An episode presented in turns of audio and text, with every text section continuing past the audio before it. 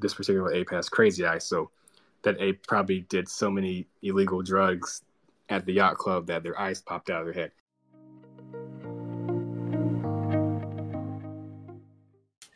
GM uh, Franklin, uh, I mean, uh, we know uh, very little about you. Uh, let's say my audience, uh, we know that you have 37 bored apes. The counts keeps on going up and down. So like I have to keep up. I have to remember whenever I'm tweeting, oh, it's 38 today uh, when I was starting the space. But like, you know, I would like to know uh, Franklin a little bit more apart from the NS- NFT space.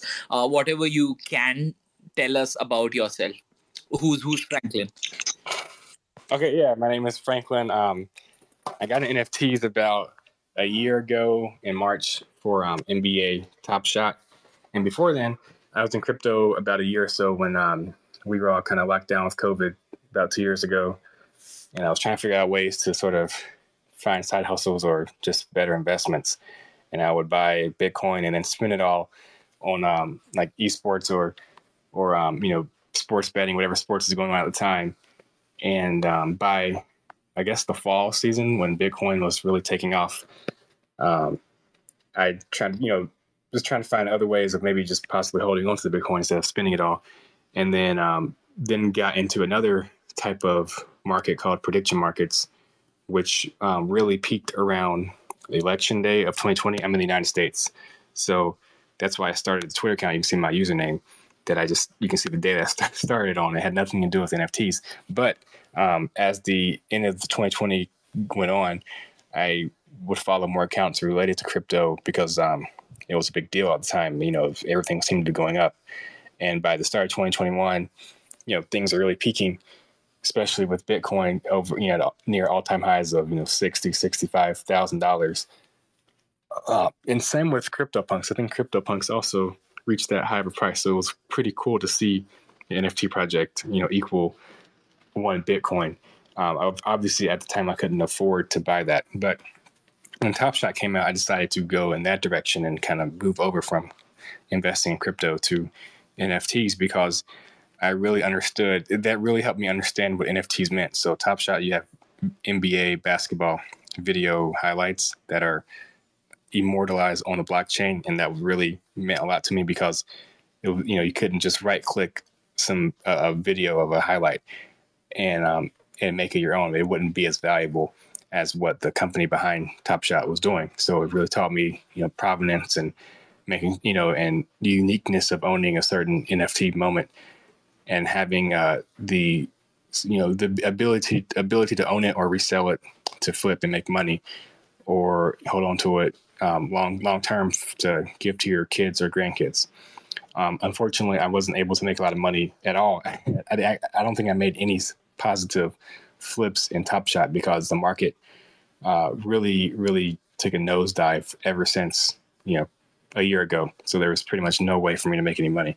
But I, I by being in the space, logging on Twitter all the time, following um, you know influencer accounts or you know people who had a lot of knowledge about the space that that sent me down the nft rabbit hole um, not as much time as i probably had spent later on but you know from march to may of 2021 i probably log on twitter every day or two and see what um, you know these nft CryptoPunk top shot accounts are talking about what are the latest trends in cryptocurrency.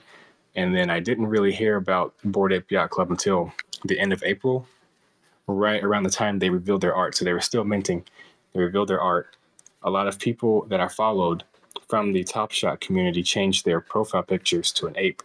And I thought that was fascinating because I'd never seen such mass adaptation of profile pictures other than CryptoPunks. But because CryptoPunks is so expensive, it wasn't something that um, the average person could buy. But with the apes, it was probably $200, $300, uh, 0.08 ETH at the time to mint. So I thought it was pretty cool to see a lot of people sort of instantly change their profile picture identity from maybe a real picture of themselves to a um, cartoon picture. So that's that's pretty much all the story that I had before I really got hardcore into NFTs. And I minted three apes on my phone. I didn't have a computer that I could use for crypto. So on my phone, I, I logged onto MetaMask and connected it to a minting website for the first time to mint. Um, then they eventually sold out that same night. So there was insane amount of sales, secondary sales, and by the time I got back on the Twitter, I, I noticed, you know, figured out what OpenSea was, logged on my phone, and just started buying the floor as much as I could. The floor price was about 0.2, 0.3 ETH. Um, after a dozen or so, I ended up buying my profile picture, which is gold fur ape, because I, I, I started to look at different rarities of the apes and, and um, made the conclusion that the fur color was going to be the most po- rarest possible trait just because it, it, you know it's easier to point out and easier to categorize than other traits even though other traits could be less rare than the gold fur not that many are but it's still i thought you know that was enough it was rare enough for me to buy it at 4 ETH, which is about 15 or 20 times the floor price of a current of an ape of an ape at the time. So it was really a really big investment for me. At, and um, yeah, I made that my profile picture, and the rest is is history. I I, wow. I had 30 apes by the time I by the end of the first day that they sold out because the floor price was still pretty low, it was 0.3, 0.4. So I spent pretty much all the extra crypto money that I had possible laying around to um, buy the apes because and, and another another um you know i guess positive what in it turned to be a positive thing about them was there weren't that many other projects to to invest in that were profile picture type like like we have now. Now you can get you can buy the 10 different projects new projects every month. So um that that sell out and that do well. So because we had a limited amount of options apes were pretty much the the king for me. And um yeah, that, that's that's how my story's gone. I've I've kept probably no less than 25 ever since, and after some successful flips, um, you know, some wins and, and a lot of losses, I've, I was finally able to get up to 37 as of now, and pretty much maxed out.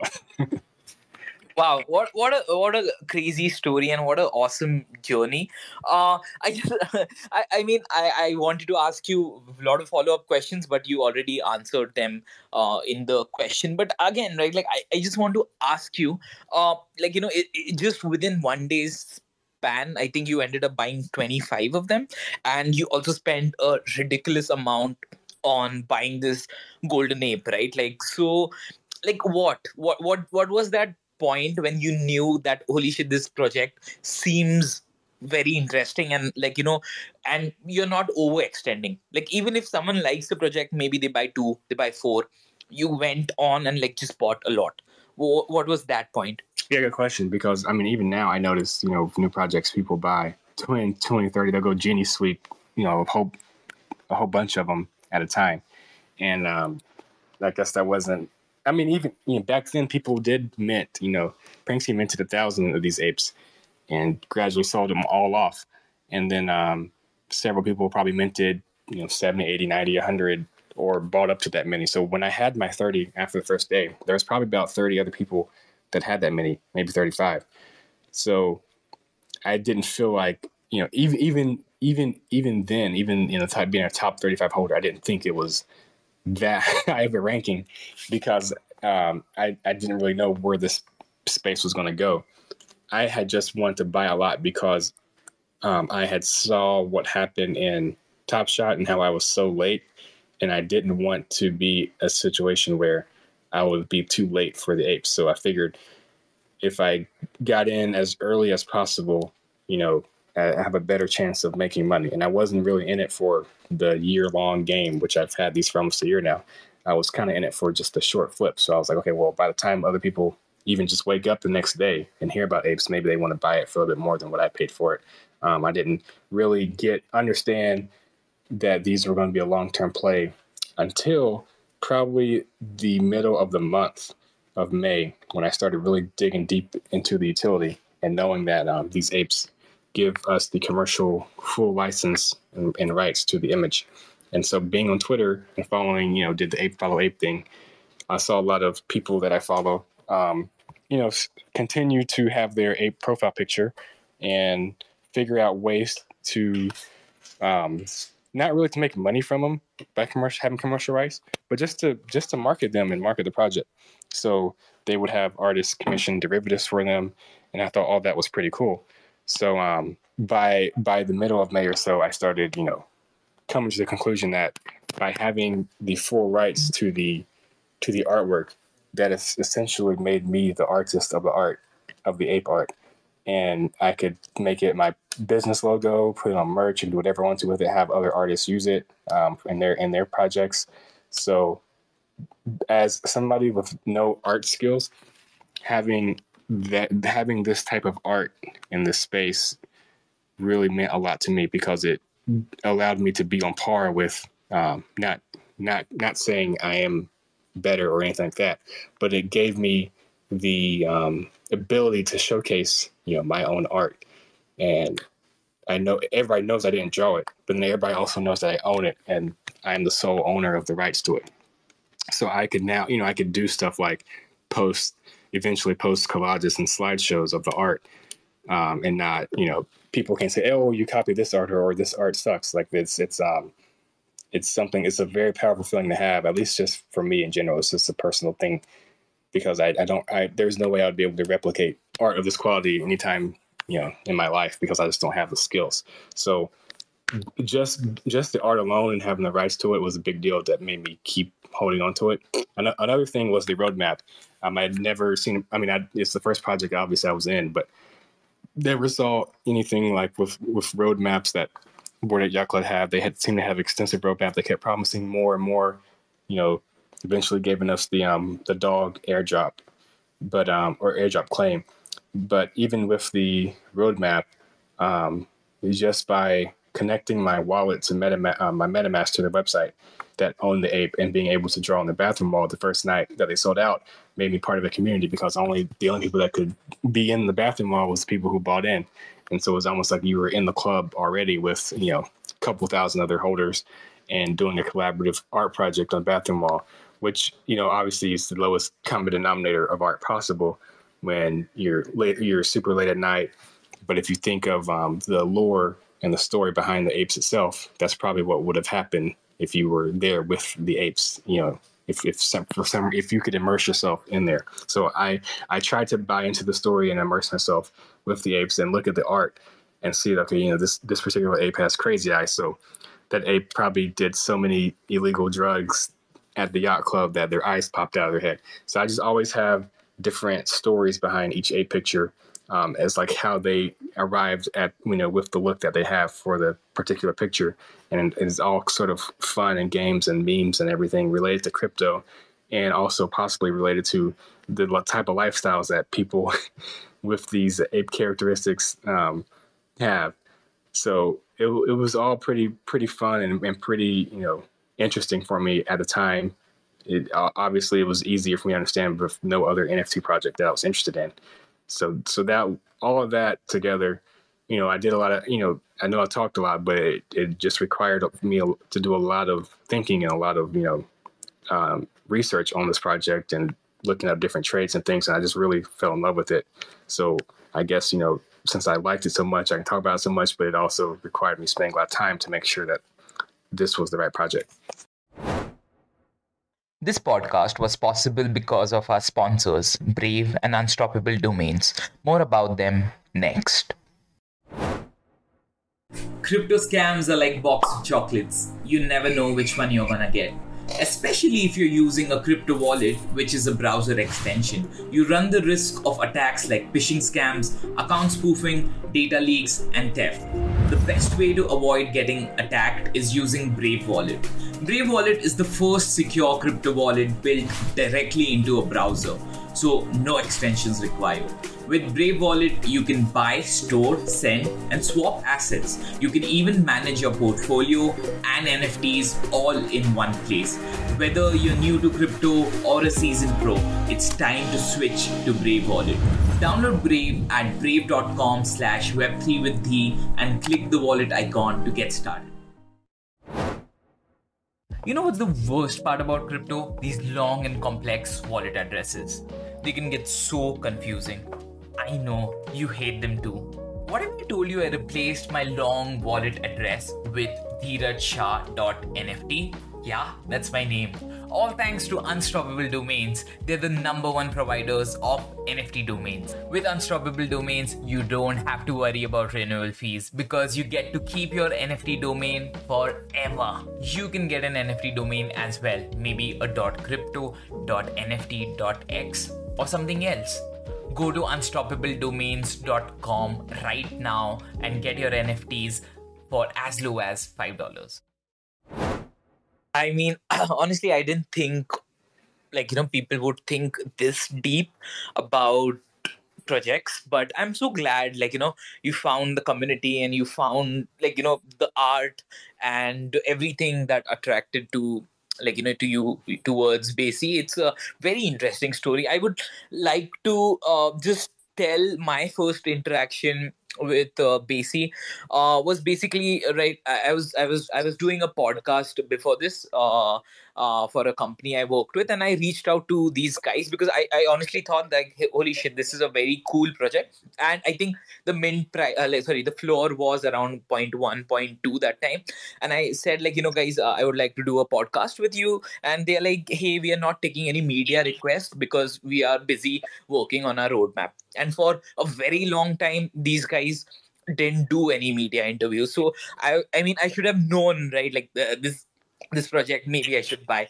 But anyway franklin thanks for sharing that story. Guys uh, again just small request uh, if you're liking whatever you're hearing go share tag franklin tag me and let um, your friends and other people know like this is happening.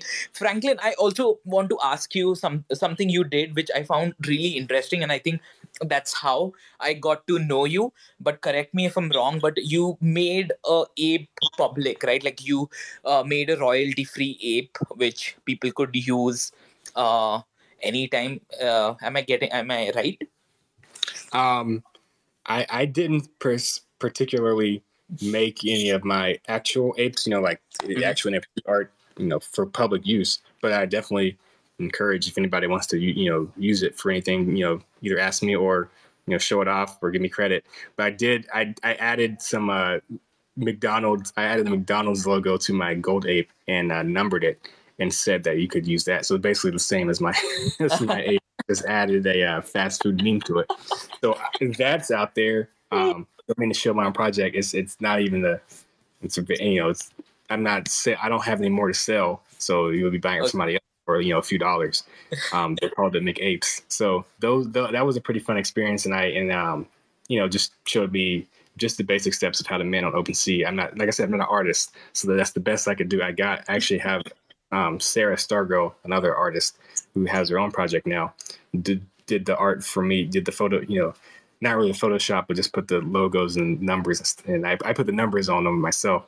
So it was pretty, um, you know, low effort. I'm not, you know, th- then that and that and that is like just to go back to your point.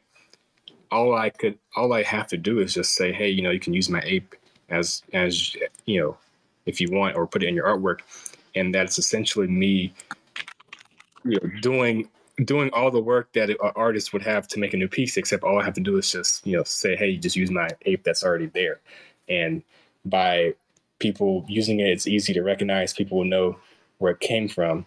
Um, so it, it gives me sort of that sense of um, you know art artistry that I wouldn't have had in the past, you know, before now. Awesome. That's that's uh, good to know, uh, Franklin. I'm just gonna pin those uh, uh, uh, NFTs you were talking about uh, in our chat. I just found them. Uh, fast food McApes. Very cool. Oh, okay. okay. uh, is it okay if I do that, or should I remove it? Oh no, you put them on there. I mean, uh, I there's no utility to them other than you can just use them as your profile picture. I'm not Yeah. guaranteeing any uh, flips or any income from that, but they're real cheap. It's just fun. It's just uh, something fun I made. I'm not. I'm not the uh, the type of artist that could sell out a project. So this, I, I, I, I know. I read the room. I know my space. I know my lane, and uh, that was just that was just for fun. Maybe maybe McDonald's would actually look at it one day and, and use it themselves. Awesome. On a happy meal. That would be uh, awesome to see. Okay, Franklin, what was your quick, quick, quickly? What was your first flip? Uh, first uh, flip which made you money, if you remember. Um, but definitely wasn't Top Shot. Sadly, I wish I wish I could say that. it's still I'm still regretful that I missed out on that and mad that I lost a lot of money. So I mean, I probably sold a. You know, it would I, it would have had to been an ape. I, I probably bought it for a point one five and probably sold it for 0.25 or 0.3. and that was you know I did that maybe three or four times. Nice. So that was that was pretty fun to do. After the apes, I got into the ghost project a lot, so I made a lot of insane flips there by um, buying in some of the meme projects in the in the pain game uh, collection. That was probably my best work. Um, you know, going all in on a certain lane of a project and it paying off for me, or just even influence the market for other people to to go all in as well. Wow. Um, but, but but early on, you know, it had to be the apes because that was all I was invested in early. You have to check my um, OpenSea account to see which ape I sold first. I don't even know what that is because I've been I went through so many that it's almost painful to go back and see. Oh, I actually own this ape for 0.2 ETH. I, all I had to do was hold on to it instead of buying some other you know rug pull project that cost me the same amount of money nowadays. I could had an ape. Uh, awesome. Okay, Franklin, I think we'll get on to I, I I just loved hearing your story and I think it's very important to understand who is behind like the tweets you see, the flips you see because uh, like it gives a human touch to the entire persona. Uh, uh Franklin, uh, let's say someone has joined the crypto space, NFT space uh, last month and like you know they are looking to invest in nfts what would you say to them? That's a good question. I i mean i try to ask myself that constantly and and um just as a just just as a general um, thought that i have if i if i'm at this point if i'm making new followers getting new followers it's not they're not people who have been in the space you know for as long as I have. They're they're they haven't been around for a year and, and have no idea who I am. So it's it's more likely people who just joined the space. Maybe I was in there recommended or something, or you know probably been around for a couple months and maybe saw a tweet of mine. So I, I have to take that in consideration. I'm not you know I'm, all my followers aren't they used to be, but not all ape owners who have been around since May. So um, I try to to at least be more realistic in sort of the things I do. I'm not making like insane, you know, hundred thousand dollar investments at flips that nobody else can make. But um, um, I definitely want to make sh- show people that you know there here's a way to find a project that's really taking off, and maybe you can possibly get into it that is liquid enough that if you want to sell and hopefully make money from it, great. If um, is always a risk that it go down in price. Hopefully, it doesn't go down, you know, in price too much. Is more of a stable pricing um, that you can get out. So I, my answer to for, for newcomers as to what new projects, what projects to get in, um, I don't have like a specific one. I know the last one I tweeted about was Dour Darcels, but now their floor prices hit 0.9 ETH. So that's like not a, that's not a project I would recommend newcomers to get in if they're at their all time highs and also that expensive. I would just stick to price, you know, projects that are between, you know, 0.05 and 0.2 ETH. So the best way to check that is um, a, a, website I use a lot called icy.tools. So I go to, so I can just do it right now. If I go to icy.tools, they do have a paid subscription format, which I um, bought in early, so I'm a paid subscriber. But they should have other um, options, public options. So if you look at the top uh, NFTs and numbers of sales for the past week or so, you can also sort those by um, floor price. And so like uh, you can just scroll down a good, a project with a floor price under two. I would say is um, gutter. Sorry, my dog's barking. It's gutter juice. So gutter juice is really liquid. It's a huge collection of 28,000 NFTs. So um, you know, if I was just obviously not financial advice, gutter juice, um, dented feels. So like th- those are two. Those are two. The sunnies. Those are a few collections that are um, you know lower in price where you don't if if the work if worse comes to worst and it goes down all to zero you only lose like 0.1 ETH you don't lose you know thousands of dollars. So I feel like if I were brand new to the space um, and investing in a pattern that I was a year ago if you if you ignore what I do of Top Shot but if all I was focusing on was making you know five or ten dollars in a flip or or maybe you know luck, getting lucky and making a couple hundred dollars in a month or so, I would buy into those lower price projects. I wouldn't be as risky as I am now buying into projects with 0.5, 1, 2, 3 or even another ape. Um, I think if you were to buy into those expensive projects, you would have to just have a lot of money laying off on the side so that you, it won't be a disappointing experience if the floor price went down because that I know if I got in a different project other than apes and if I got into something today and the floor price went down, you know, 20, 30% a day, that would really just make me want to exit the space altogether. I, I'm, I'm really impatient. And um, if something like that happened, I would just step away and find something else to do. So that's why I'm really, uh, I'm trying to become, you know, become as aware as possible as to who who are following me, who's paying attention to me, and that, you know, they probably are mostly new to the space and need, you know, need some guidance. Awesome. Thank you for uh, sharing that. Thank you for telling us about icy tools as well. And uh, like you know, we I've pinned it, so if you want, you can check it out. And as Franklin said, nothing said here is financial advice. We're just giving examples, educating you about like you know what's happening, what are these techniques to be used, and like you know what all you can do because that's something not uh, a lot of people talk about. People will talk about like you know hey i flipped this but how? No one ever tells you. So that's what we're trying to figure out. Franklin uh, what's your uh, strategy to flip right? Like what's some strategies people can uh, uh keep in mind? So uh, like w- when they're flipping nfts so um, i use the same website icy tools. So if i want to buy a project i just look at what sales are, are just popping off in the past you know hour, 30 minutes, or um, you know even half day, 12 hours, and you can you can sort of look. They they even give you a visual chart of like what what's selling at what price. So if it's like a massive uptick in price, you know, there's probably going to be a drop off really really soon. You're probably too late. But if there's um if there's if there's a lot of sales and maybe not at massive uptick in price, maybe it's still you still have potential um, to at least monitor the floor price and flip it. The unfortunately, um, in, uh, starting around probably late fall, OpenSea changed where they required us to pay OpenSea 2.5% for every single sale we make, whether it's a private sale or a public sale. So back in the day, uh, beforehand, we could buy like an ape, for example, and I could flip it um, if I could find a buyer on OpenSea and pay no commission, not even the 2.5% commission to Bored Apes. So I could buy for like 0.4 ETH and sell to somebody for 0.42 ETH and make 0.02 ETH profit if I um, if I sell it privately to somebody because I didn't have to pay any, any commission fees. So those were the good old days where you could, you know, go in a Discord, find a buyer, and flip it to them privately. Nowadays, you have to account for that 2% fee. So, um, 2.5% fee and uh, it's 2% on LooksRare.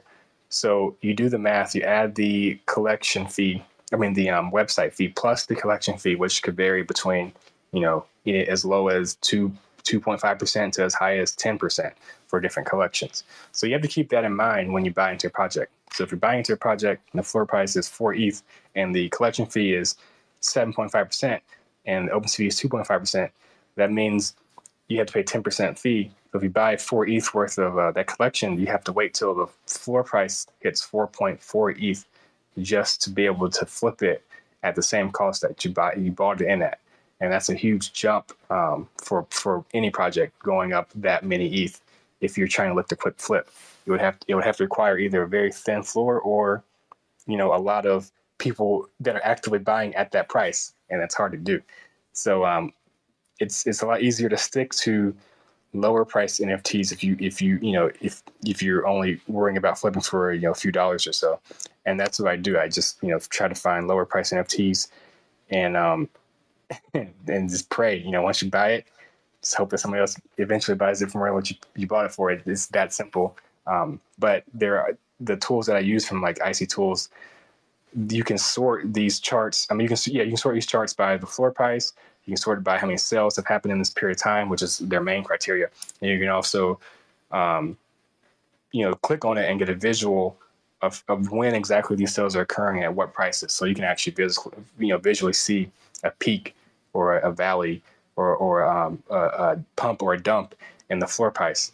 Um, another good another good time to buy is right after a reveal of a project. The floor price drops a certain percentage. You can just look at you can just look at the people undercutting each other for the um, the non rare NFTs.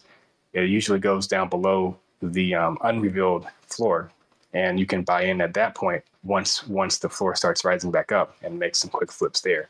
Um, I after I bought the gold fur ape, which was like the rarest ape trait, I, I stopped I stopped trying to snipe rare traits for NFTs.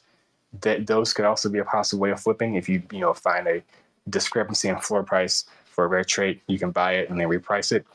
Um, it's just a personal preference of mine because these websites I'm looking at just show me the floor price. So I've, I've, I've been so married to the floor price and looking at how they change um, to see if I can flip things. And I, and I feel like selling a floor NFT is a lot easier than selling a rare one. I have a lot of people in my DMs daily on on group on um, Discord asking to flip a rare mutant plus some ETH and other NFTs for a Bored Ape, and I always have to tell them no because I, I don't see the value in the rare mutant that they see it, and I think it's a lot it's a lot harder to get a fair value for a rare NFT like a rare mutant that's you know 20 30 40 ETH because there's not just not that many people who want to spend that much for a rare mutant. So if I get stuck with it, that's just money that's like burning in my wallet that I that I won't be able to get back liquid because it's hard for me to find a buyer. And I feel like with a full on, you know, ape, it's a lot easier just to find and sell it for the full price. So that's just an example of you know being careful what you're buying.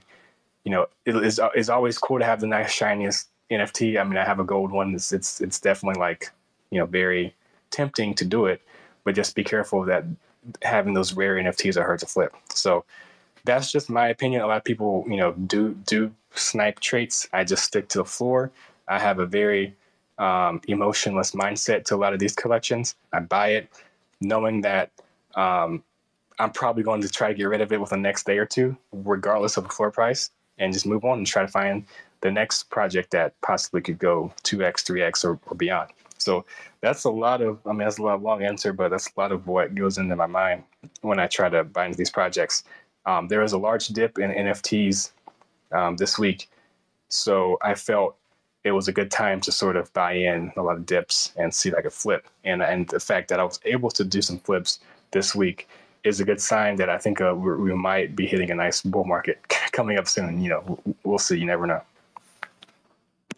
hey they were these these were some nice tips uh, franklin. Thank you for sharing. Yeah like I, I do agree right? Like because as the trades go rarer as the price goes up it becomes harder to flip right? Like uh, so if if there is no liquidity you don't want to be get stuck with a rare. And franklin i remember you uh, I, I can't uh, recall was it Phunks or ex- expansion Phunks uh, uh, when you were repricing the floor continuously right? Like you were buying these NFTs and you're like, hey, like you know, some stupid guy sold it for a cheaper price than it was supposed to do, and next day you were just repricing it to like two x, three x harder, uh, higher. So w- was it like were you manually searching for these uh, options of like you know popular traits, or like you know were you again using some tools, or like you know w- what what do you think about that strategy?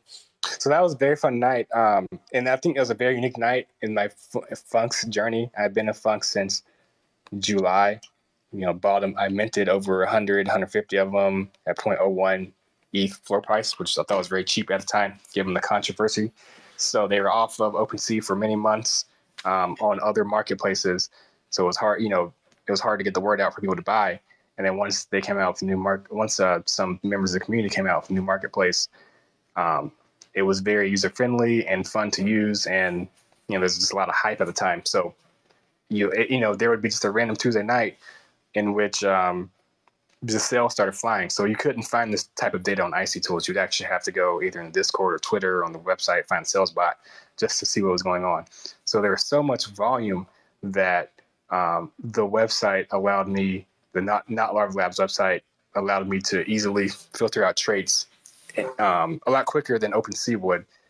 Filter out the traits, find the difference between the floor price and the next highest price, and just buy it and flip it. And due to um, very very low royalty fees, I think it was 2.5 percent altogether at the time, when it's now zero percent. Uh, but it was it was low royalty fees and no gas fees to um, to delist or list. So it was very it was very quick to just be able to um, you know buy it and then quickly list it or quickly delist and relist. You know, there's just it was a lot easier and a lot faster to use. So it's just you just have to be present for one of those unique nights where the sales are flying. I mean, I was I was online late last night. The project I had a lot of, which I sold a lot out of, was Dour Darcels. You know, their floor prices um, now, I think 0.9, uh, 0.945 ETH, and it was point. This time yesterday, it was probably like 0.5. It was very, it was very, very. Uh, you know, it pretty much doubled. You know, or it was actually 0.4, so it more than doubled since since yesterday. And if you just look at the number of sales, they are going so fast that you you could just buy one and then relist. Like I said, it was ten percent commission for this project. You just buy one and relist, you know, 12, 13, 14, 15 percent, or even twenty percent higher, and somebody will eventually buy it because the floor price just went up. You know, you did buy it from the day. Um, but that, but because I looked at that that example as the entire collection, you know, you just have to wait for the floor price to hit. With the Phunks, it was just easier um, because people are so familiar with the CryptoPunk traits in general. It was just easier for me to say, okay, hey, here's a 3D glasses. I'll just buy it and then reprice the next 3D glasses. As opposed to if you get involved with other collections, you're not going to remember which traits are the most popular, which traits pop out the most. So I, it was just a unique situation where it was a collection where I was very familiar with the traits and a lot of the NFT community was, and also the user interface, you know, worked out where it was a lot easier to see um, the spread and the floor price between the cheapest and the next cheapest um, NFT. So that so that's that was a fun night. It was a great you know flip. I've I've lost more money than that you know in other projects, so you know it all evens out or, or even worse. But um, I you know that that takes a lot of skills and just being in the right place at the right time just to know and and and and, and take the risk to to buy something and flip it at a higher price instantly. Um, you know, just have to find the right project, something that's good with uh, the commission fees as well, so you don't have to reprice it way too much higher. Awesome, uh, Franklin. I just want to discuss a little bit about portfolio of, of your portfolio, if you are open for it. So you have uh, 37 bored apes. What else you have? You, you have 60 book games which is just insane, right? Like you probably bought, I don't know how many books you might have bought, and uh, people might have thought you are crazy. But like, just tell me what are like you know big chunk of your portfolio, so like you know our listeners would know. Oh, so I'm down to five book games. I sold most oh. of them. Uh, I mean, I somebody had told me about what was going on. I hadn't really paid much attention because they were all airdropped to me. So I bought 720 books, donated pretty much all of them to Goodwill, mm-hmm. and I got the airdrop and just you know since it was an, since it was another blockchain, I just left it alone, and the floor price was like half of what it is now. And so once that floor price went up, I was like, okay, let me just go ahead and get rid of them and get this money back. And um, you know, at least doubled the I got double the amount, maybe even more, of what I paid for the books. So felt it was a good investment, and it was money that I paid. You know, paid for the books outside of Ethereum. I paid, you know, using credit card. So the fact that I was get the money back in ETH for more than what I paid for the credit card you know, it's almost like a stimulus package for me. So um, I used that stimulus money to get into Dour Darcels in nice, nice double, like 10 or so ETH flip, even at half of the floor price it is now. So I could have made more money, but, you know, just have to move on and, um, you know, hope, hope the amount that I have now can carry me later if the floor price keeps going up. Um, so the, uh, the actual still that stimulus package I put into the, um, my latest big big play, which is the Gutter Cat gang, um, uh, those mutant vial serum type thing, the gutter juices. So the I bought 45 um, cat juices for 32 ETH, so a lot higher than the current floor price of like 0.6 ETH. But um, you know, it's one of those. I, I had a lot of conviction in it yesterday, not too sure about now, but it's I still have a week or so before they become revealed.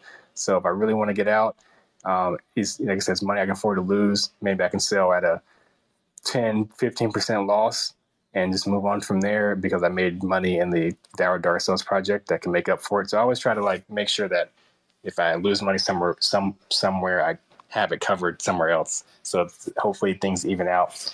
I was able to flip a um, not flip, but trade an ape for 25 ETH last night. So that was another stimulus package. The the the largest investment I have ever made ETH wise was in CyberKongz Genesis. So I had six of those after I flipped all my funks. And then I moved over to the Creepz project um, because I thought they had better tokenomics in terms of passive yielding. Um, so I bought the very, very top of the Creepz market. Everything's down by like 80%. So it's, it's, a, it's, it's sort of sad to see. But, um, you know, it's one of those, you know, I can't win everything in NFTs. At least I know what it feels like to be in a project that you buy high and it just goes down super low. So I bought probably like three or four apes worth um, when their floor price is like 100 ETH at the time. So I spent, you know, probably 300, 400 ETH on that project altogether. I mean, I, you know, it's still giving me nice yield daily. Um, and I've been able to sell a little bit, not, not really much flipping, but just sell to get some more liquid. And that project is the fastest roadmap I've ever seen. It seems like there's new updates every week, which may may spook some users because if there's no updates in one day, they get nervous. Um, but it's it's it's a very fun community, and, and I like being a part of it. And um, I thought it would be like a precursor to what Ape Token with Bored Ape Yacht Club would be like if they ever, you know, release some sort of passive yielding tokenomics. So I, I felt I could diversify spending three or four apes worth over in this project to get passive yielding, even though I, I just had the wrong timing for it. Um, and then have the, instead of maxing out all my ETH on all apes and just solely relying on ape token yielding, because, you know, there's no guarantee that a token floor a token price would go up in value if people are just yielding it and selling it. So um, my biggest bags are the apes and the creeps, and then now the gutter cat uh, juice um, for the cats. And so I, I pretty much really consolidate consolidated to at least those top two projects. I just want to make sure that I'm in blue chips and that even in a down market, it's, it's still a liquid enough market for me to get out of if I really need some money. Hey, uh, so sorry, Franklin, I missed the part. Uh, what are your bags right now? What have you consolidated consolidated it to? So, gutter juices, uh, bored apes. Uh, yeah, that was pretty much the only three. Um, and, and what else? And the Creepz project, Cold Blooded Creepz. Cold Blooded Creepz. All right, yeah. Uh, uh, Franklin. I was just seeing your uh, tweets yesterday. You were fighting with someone because uh, they they were like, uh, "Hey, man, like you know, you spent like a few hours and just made 0.2 ETH while trading and flipping, and you were quite happy with it. But people are saying, like, you know, why are you, you have like so much money already? Why are you just like, you know, flipping for 0.2 ETH or something like that? So, can you tell us what happened and, like, you know, what's your side of it? That's a, uh, that's a good question. Um, I think when I got into the uh, hold on, let me close the door because it's raining loud. When I got into the space, you know, these were the type of flips that I would be aiming for. Um, just, you know, just that's just my habits of investing money. And that's probably why I didn't do too well before NFTs because I would buy things or I'd buy, I would buy like Bitcoin and then constantly check the price of Bitcoin, you know, every 10 minutes to see if I could sell it at a flip. And um, because I would all just get so nervous that in one day it would crash or something. So I think I just carried that mindset over into the NFT space. Even when I bought the apes, I was still looking to flip them for small profits and just um, never, it never really worked out. so I eventually just kept holding on to them. But um, I still just have that mindset where, you know, if I could get five or ten dollars or, or more on a project, you know, that's a win for me, and I just move on, and um, hopefully it adds up. But then, but then, you know, an unintended effect of me having a large following is that hopefully I could show other people that, um, you know, there's still room to make these sort of small flips in NFTs. And I have to do it in an ethical manner. So I don't want to buy into the project, then tweet about it, and then flip it, because I think um, that would be like me using my followers as exit liquidity. And I just want to make sure that I'm, you know, more as ethical as possible with my trades and my following. Um, maybe when I had, you know, two or three thousand followers or even less, it was it was a lot easier for me to buy stuff and sort of tweet about it, and um, then hopefully flip it for a profit. But now with a large following it's hard to do. So just then, so that pretty much is why I do the small flips. One, because I'm so used to it just in my entire investing life. And then also just to show people who might not, you know, either are too scared or, or not wanting to get into the space that here's pretty much how you can do it.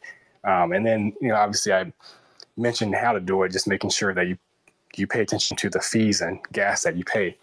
Because if you can, um, you can easily, like if you buy a project for, you know, point, OpenSea has, has improved their gas fees, but, you know, a month or two or three months ago, you have you would buy a project for like 0.02 ETH and then pay like 0.03 ETH in gas. And so it would be impossible to flip that unless the project, you know, went up by 300 or 400%.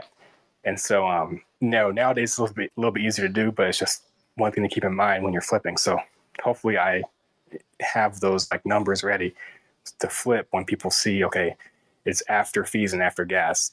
So it's just more of like a, um, educational standpoint where that you have to t- you have to take those in consideration. Now, obviously, there's a tax implication too, um, but if you're strategic about how you move your money around, you can just claim a lot of losses, which I which I did on an ape. So, you know, if you add the losses, if you if you already start out with a huge loss, which not everybody can do, you can sort of build up some flips and not have to worry about taxes on it.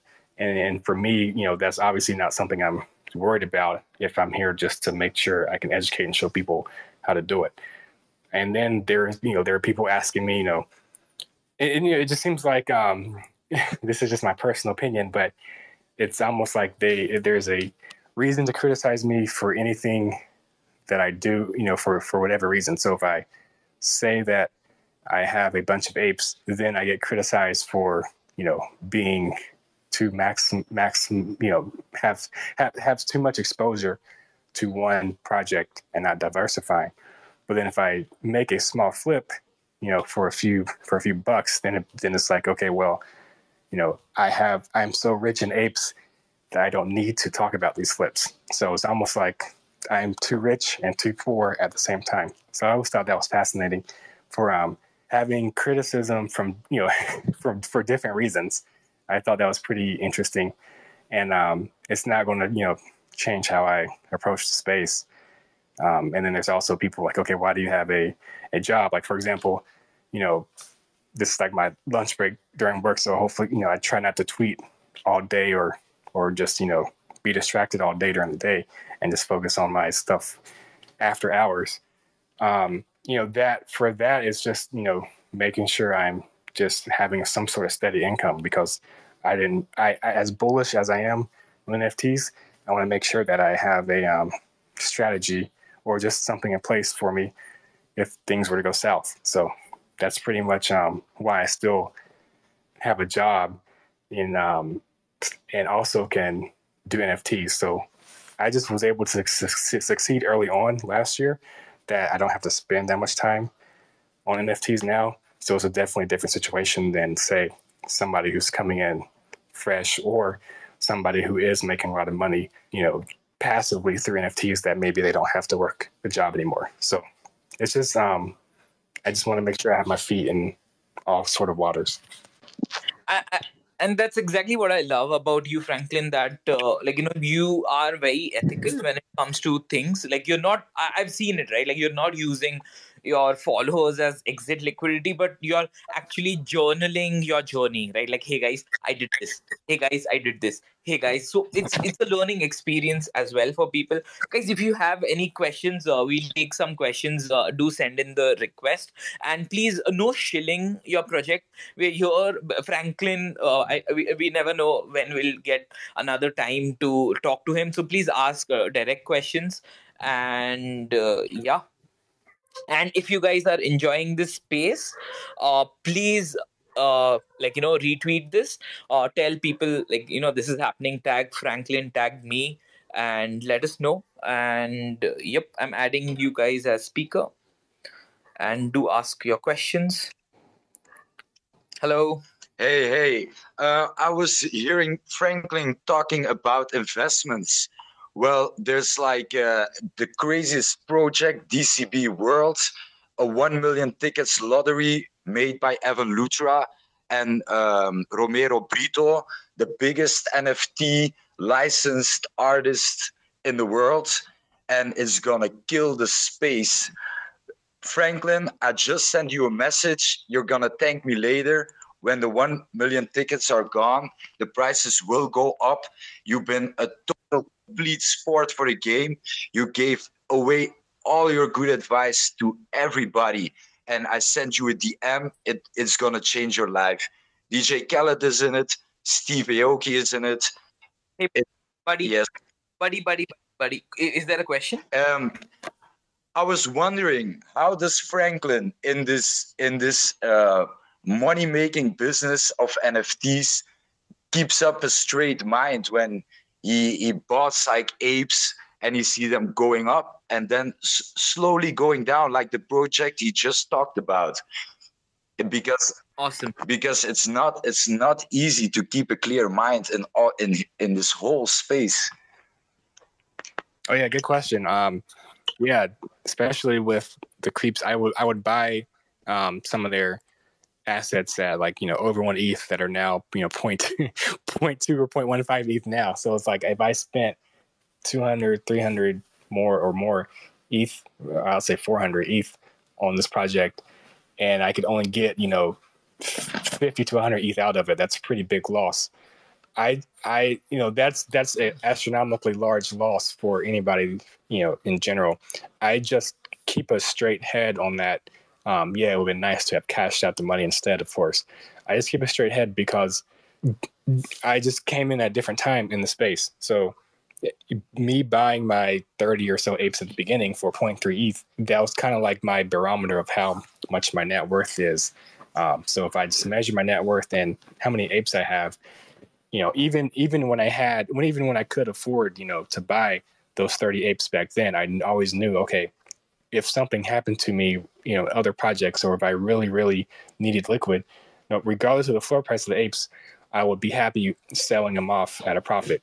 And so, um, even at even you know, I, I did sell a couple apes at you know over 120, 140 ETH, and bought in you know at lower prices, and then you know chuck the difference right into creeps, and then of course both projects start going down. So it's it's that you know those weren't the best moves for me, but at least um, I just have a different mindset because you know at any given time I could sell one ape and get you know 150 or more thousand dollars, and I I always thought that was a you know that's a nice buffer to have, and it's you know it makes me very privileged in the space. I just was not expecting to have that situation, but even if the ape floor was say you know five thousand dollars instead, I, I wouldn't have even had the funds to go spend that much money on another project. And so if that project, I would have had kept my spending relative to you know how much money I had. So if the, even if another project went down by eighty percent, I would still know that oh I could have like five thousand dollars here for an ape to sell.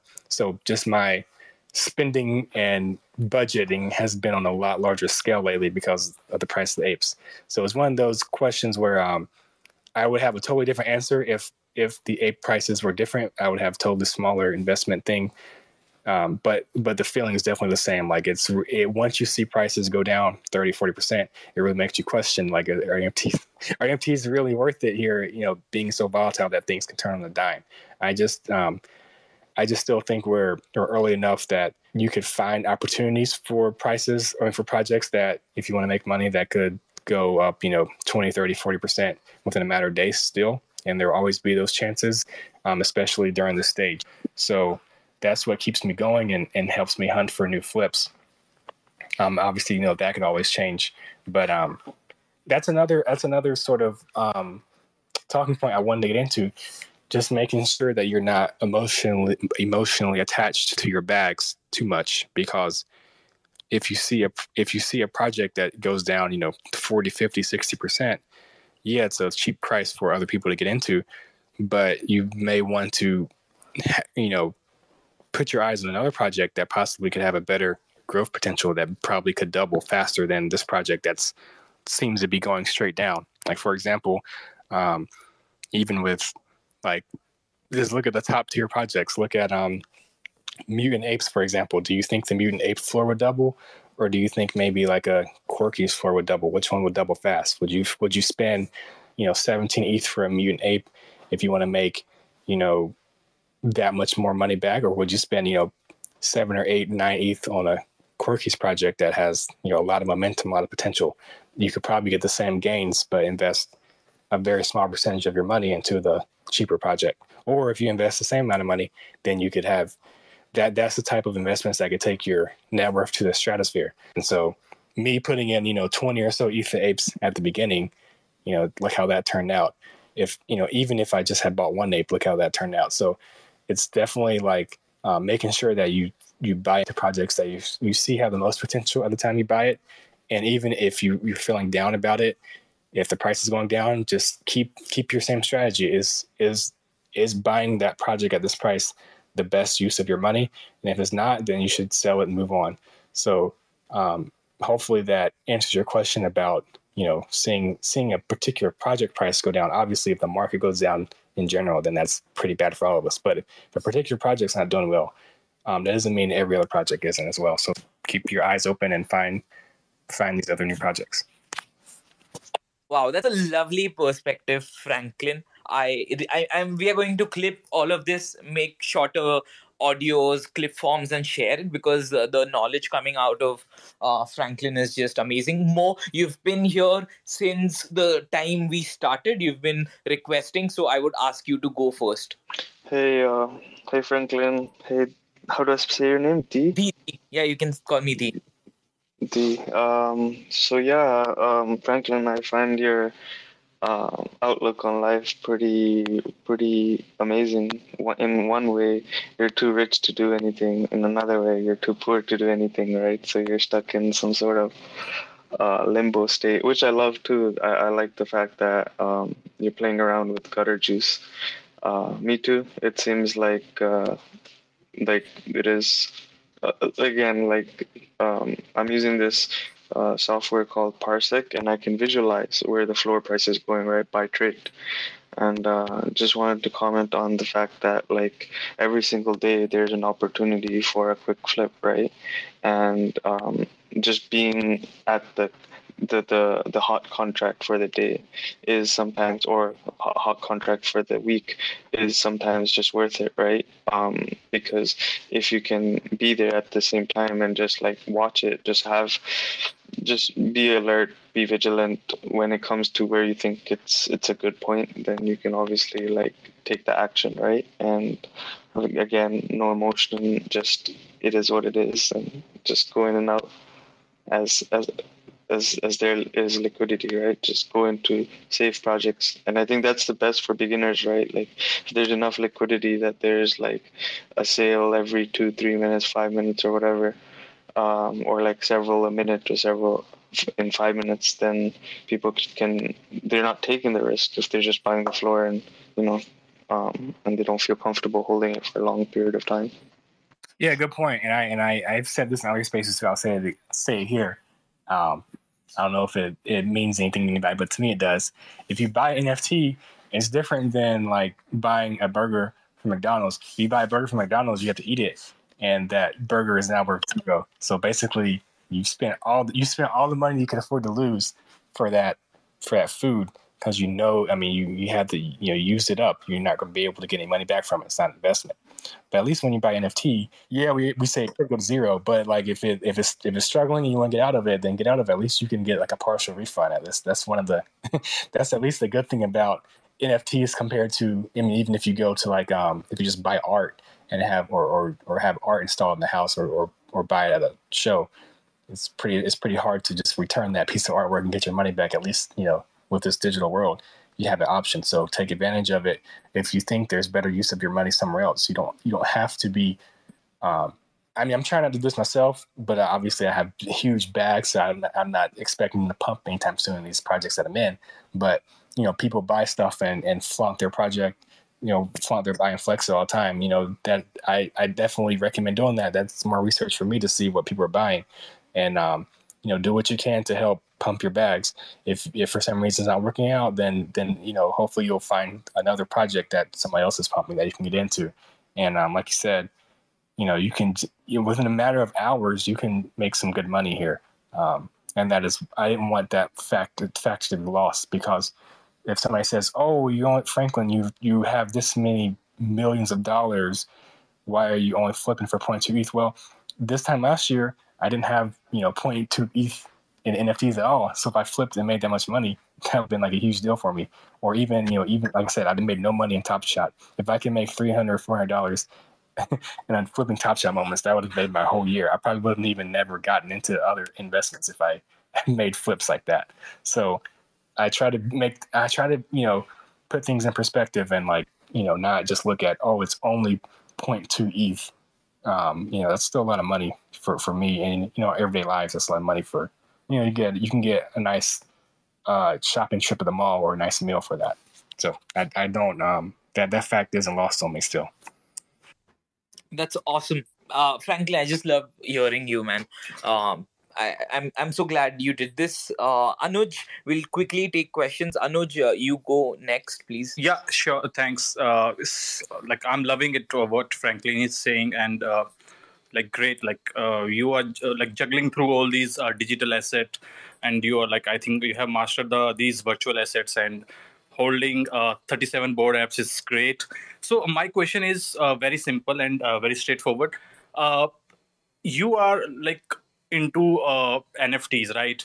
And if you see like uh, real assets, not virtual asset, real asset getting listed as an NFT, like in few places, like I see that NFTs are getting minted that have some sort of a real asset essence or real asset per se. So, do you see like in future uh, as a, as an NFT collector, will you be holding a real asset as an NFT? Would you love to like as an uh, NFT collector? And what do you see the future of uh, uh NFTs into real asset world? So, Anuj, I would just like use the term physical asset instead of real asset because yeah yeah physical asset you can say. Yeah physical asset these assets. Are as real as it gets. Yeah exactly. So uh, i'm just using the virtual and real and again uh, uh, again you can say that okay uh, physical asset yeah would be the appropriate i would say. Awesome. Thank you. Franklin would you like to answer that? Yeah good question. Um so for uh, physical assets just like the example i mentioned with the uh with the hamburger you know just as if it's something physical, hopefully it's still something that you can still trade in as simple as you could with NFT. Like I could sell, I live in uh, Florida, I could sell NFT to a friend in Japan, you know, and it and it takes the same amount of time as me selling it to somebody who lives next door to me. And that's pretty amazing. Same amount of fees as well. You can't really do that with physical art, like I buy or physical any any sort of physical NFT. Um, so while uh, you know, just I'll just start that that point. Like like say for example, the the physical utility of an NFT is a car. Well, I can't get the car to my friend in Japan in a matter of seconds, even if that person wants to buy my car. Um, you know, so that there's a lot of logistics involved with moving physical assets from place to place, and which is why I think people are are warming up to NFTs. But to answer your question, I, I do think there is a they're going to there's going to be a huge, huge, huge um, monstrous influx of physical utility for NFTs. So maybe you buy an NFT and maybe that gives you access to like something physical. So with the apes, we had Ape Fest in New York City where we had a yacht party and we also had a concert um, party, warehouse party. And we're going to also have Ape Fest in June, which I'm assuming is going to be a lot, you know, a lot larger scale than what it was back in November and in New York. So they're also building an in, in real life um, club in Miami. I don't know when it's going to happen, but that's an example of having that. Um, you know, the club is not the NFT, but by owning the NFT, that gives you access to like the physical utility of, of meeting new people and networking. Um, you know, me living in the same state, if I go to the club a lot, you know, maybe maybe I'm there so often that the the um, bartenders know what my favorite drink is, and they'd be like, "Hey, Franklin, you know, let me get you this drink." And you know, there's a lot of like cool things to be um, to to to to use with that physical utility that will you know could improve your life and improve your network and improve the people that you hang around with um, just by having the NFT.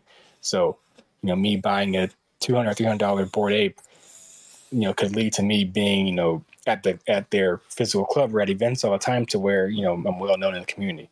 And so that is that is um, definitely a great use case for having physical utility for your NFTs. And then also big brands are coming in like Adidas. As you can see, Adidas will probably have merchandise drops tied to NFT ownership. Um, so that's going to be huge um, going forward with other companies coming in. And then just whatever companies, whatever they're selling as their product, they could always just convert to NFTs. I know, um, I, I, feel like the music industry has great potential if artists become more independent and start, you know, interacting with their uh, followers through NFTs where they can give them physical utilities such as, you know, concert tickets or meet and greets. So there's definitely, like, we're still really early for physical utilities and NFTs and also you know people even are selling their own houses as NFTs. It's a lot easier to buy the um, the house through an NFT. As you know, obviously, as long as you can move into the house, of course, or even just own it and, and you know not even live in it, but it's your house, you're able to buy it quickly without having to physically move.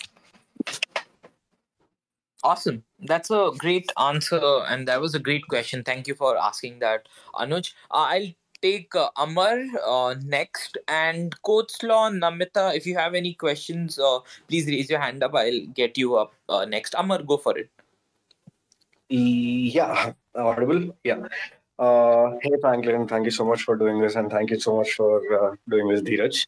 I have. Uh, I'll give a quick intro, and I'll give two questions. Uh, where I'm a founder of Wall.app, where we are building uh, social discovery around NFTs. So my first question is, uh, where do where do you think people will flock to once the NFT winter sets in? Uh, with respect to people and projects, like what are projects going to do, uh, and what are people going to do? That's the first question. The second is, uh, do you find um, activity that people are doing on a blockchain? Obviously, it's permanent, but do you find that to be relevant in the coming future? Like, do you find people being able to take insights, being able to relate to one another uh, as such as people in the coming future? Yep. Thank you. So, your first question, what was that again about like projects and people? Yeah. So, when the NFT winter sets in, like, what is going to happen to the ecosystem? Oh, are, yeah. Okay. Um. So yeah, I I mean I I feel like we've been through several of these winter periods, and you know, it's almost the same pattern happens where, you know, people, uh, things become a lot less liquid. People become a lot less negative about, I mean, a lot more negative about their um, particular, particular even their own NFTs. I, I just think we're still early enough in the in the um, in the space where an NFT winter is still going to be relatively minor compared to what's going to be, you know, you know what the use cases and amount of adapt adaptation that's going to take with NFTs going forward. So I'm not worried about like, you know, huge drop offs because I just think of, you know, if we're, if all of us are here, you know, within the first few years of NFTs, it's almost like being around in the first few years of any sort of new technology. There's always going to be bumps in the road. Um, but don't we all wish we could have been at Apple within the first three or four years? Don't we all wish we could have been at, you know, Tesla or Google within the first three or four years, or even Facebook. So um, even even during their worst times, you can see that you know the technology and the you know I guess Web two back then has re- you know really grew and really took over tech you know technology in the world. So I I just think that Web three we're going to be next. You know it's we I don't think Web three has peaked. And that's that's pretty much my main answer. You know, we I don't you know we're so far away from the peak of Web three that these winters aren't really that you know that concerning to me. Obviously, you know if if Bored Ape price goes down to you know fifteen or twenty thousand dollars per ape, that would be huge you know upsetting loss for me. I'll keep my eye on the market and make sure that I handle it as best as I can. But um, I I still think we're still early enough to sustain a lot of what's going on now. Um, that's not advice or anything, just you know my general outlook. And then your, um, and I forgot your second question already. Yeah, I was asking. Uh, we are we are all leaving footprints on the Ethereum blockchain, uh, buying mm-hmm. NFTs, selling NFTs, being able to do trades. Do you think that is going to be relevant in the coming future? Yeah, I mean, I I I all I have, and I don't have that much skills with the blockchain, but I just check Etherscan if I want to see stuff. But um, like the website I mentioned earlier, Icy Tools, they do a good job of checking the blockchain, seeing you know what's going. You know, they they have a good knack of everything that's going on in the NFT blockchain currently, and it's in real time. So um, the fact that we're able to get that information, e- even though you say it's permanent, you know, I, I, I just tend to look at you know the most recent information as as um, an indicator of whether I should invest in it. But just in general, in the blockchain, you know, everything's going to be there um, for people to do research on, and and we're going to eventually have more websites, more tools to analyze people's activities.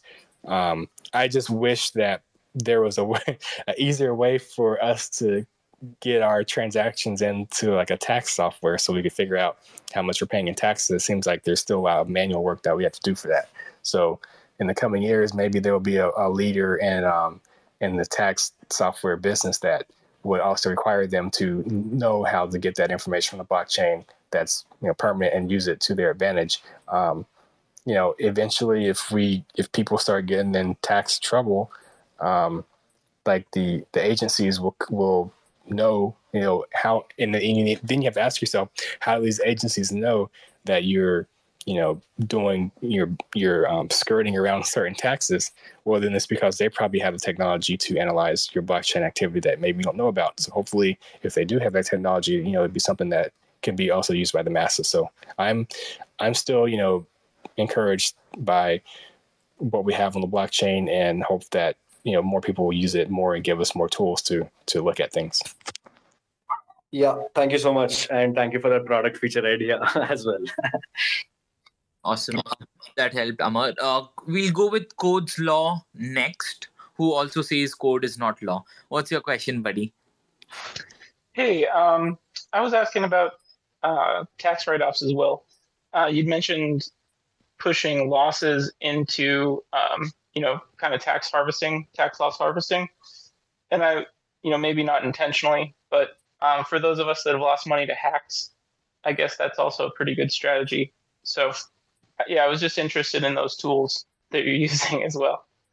Oh yeah, it was just uh, yeah. I didn't mean to sell that at a huge loss, but since I did, it's you know it's just you know that that's if I journal that particular asset as a you know loss, then if I add up all my gains, I don't you know I'm not that confident in my trading ability where I can make that much money up even in a year through through flipping. I mean, it's definitely possible. If I did, that would be great. And the whole point of, um, you know, I, I'm not worried about paying taxes on income because it's it's money that I wouldn't have otherwise made. So if I, whether or not it's 100% of that money or 60% of the money that I keep, it's still income. Like I'm not, you know, not trying to, you know, hope, you know, hopefully still income. Obviously, if the price of Ethereum just went, you know, up or down, that could obviously change things as well. But yeah, for um, so I don't, I'm not like a tax professional or anything as far as how to write off if you if you lost something. But um, you know, it being on the blockchain, if it gets sent away to another person's wallet, at least you can prove that it got stolen in that fashion. I mean, there's no way, and you can't really. I mean, there's no other further proof that's needed. You just say I don't own that wallet and just write it off you, you you just have to make sure you put an appropriate market value of the amount of dollars that you lost. Awesome. Thank you for that uh, answer and thank you for the question, Codes Law. Uh, I will go with Namita. Uh, you've been here for a long time. Go for it. Hey, hi. Hi, Dheeraj. Hi, Franklin. It's really lovely to hear both of you. You sound very humble and balanced about all the things that you're doing. Um, before I ask the question, I just wanted to share one opinion opinion about somebody asked about physical NFTs. Uh, today itself, I was thinking that why nobody is like minting um, bags, bag designs, generative bag designs as NFTs. Like that's like such a similar behavior. Um, I think the um, uh, the problem or the challenge is, is of distribution, but I still see it happening in future. Uh, my question is uh, how do you approach like utility based uh, projects? Are you in any of the projects because of the utility? And like what is the timeline that you look into for staying in a utility based project? Yeah good question. So with the apes i just noticed that the utility was going to be very very very long term even with this ape, ape token they announced in october they said it was coming in first quarter of 2022 so we just pretty much as communities had to wait and you know sit on our hands for four or five months knowing that it was coming, but then also knowing that there probably wasn't going to be much utility to the apes otherwise. So um, it's, it's it's always I guess it just depends on the project because like a project like even CryptoPunks that have no utility, they still are pretty liquid. You can, um, you know, there's plenty for sale that you can buy. They're obviously very expensive, but you, you know they're not going to go to zero anytime soon, despite them having zero utility at all. Um, so people, there's definitely you know uses for NFTs other than utility. Maybe there's like the art or it's a nice profile picture flex.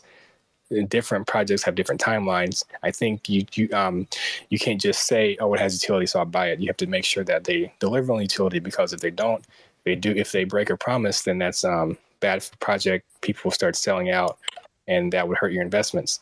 So you just have to be careful of what you um, what you buy into, and you know if you know, make sure utility is realistic, not not over promising. Um, obviously, the best the best utility is just something that they actually you know give to you, or something that's innovative. So if you find a project that has utility that you haven't seen before, which is what I did with the apes, you know, there's plenty of utility that hadn't been done before, but it's been imitated, you know, thousands of times since, then that's a good, that should be a good investment. Um, and then obviously, I think people still like the real life utility. So if, if you, you know, have the means to travel and meet up with fellow holders, that's a, a good, um, you know, this is a good, nice way to connect with the community and, and grow it organically. Just, you know, having real people that you know um, or friends with involved in the project. So for timelines, you know, for the apes, I, I feel like, you know, because they've announced that they're going to give us so much utility, I never wanted to exit so early and miss out on it. Um, for other projects, it just depends on the project and what they're promising. If they're um, if they have no promises and just about the art, then I have a really short timeline for that because people may be using those projects to flip into projects with utility. So I don't want to be left holding bags of utility utility less art. For example, the Toads project went from went to like 13 ETH floor with no utility at all. It was just people, you know, just massive pumps. But then, you know, people started selling off their project because I'm sure they wanted to put their money elsewhere in projects with utility now that they've made successful flipping. And so it's very unlikely that that project will go up that high anytime soon because there's no utility. There's, you know, for some new buyer to the space, why would they buy that versus an NFT that, you know, gives them something back in return? So those are just things that I um, have been able to see in the space as far as, you know, at least for one or two month time frame, if, if there's little utility to the project, it sometimes gets lost in the weeds. So you just have to make sure that the project's delivering and you know very popular, but also you know not over promising. Awesome. Understood. Awesome. Hey, That's one second. One buddy, buddy, crypto danda. I will. I'll get back to you. Just raise your hand uh, because a lot of people waiting on the in the line. Okay.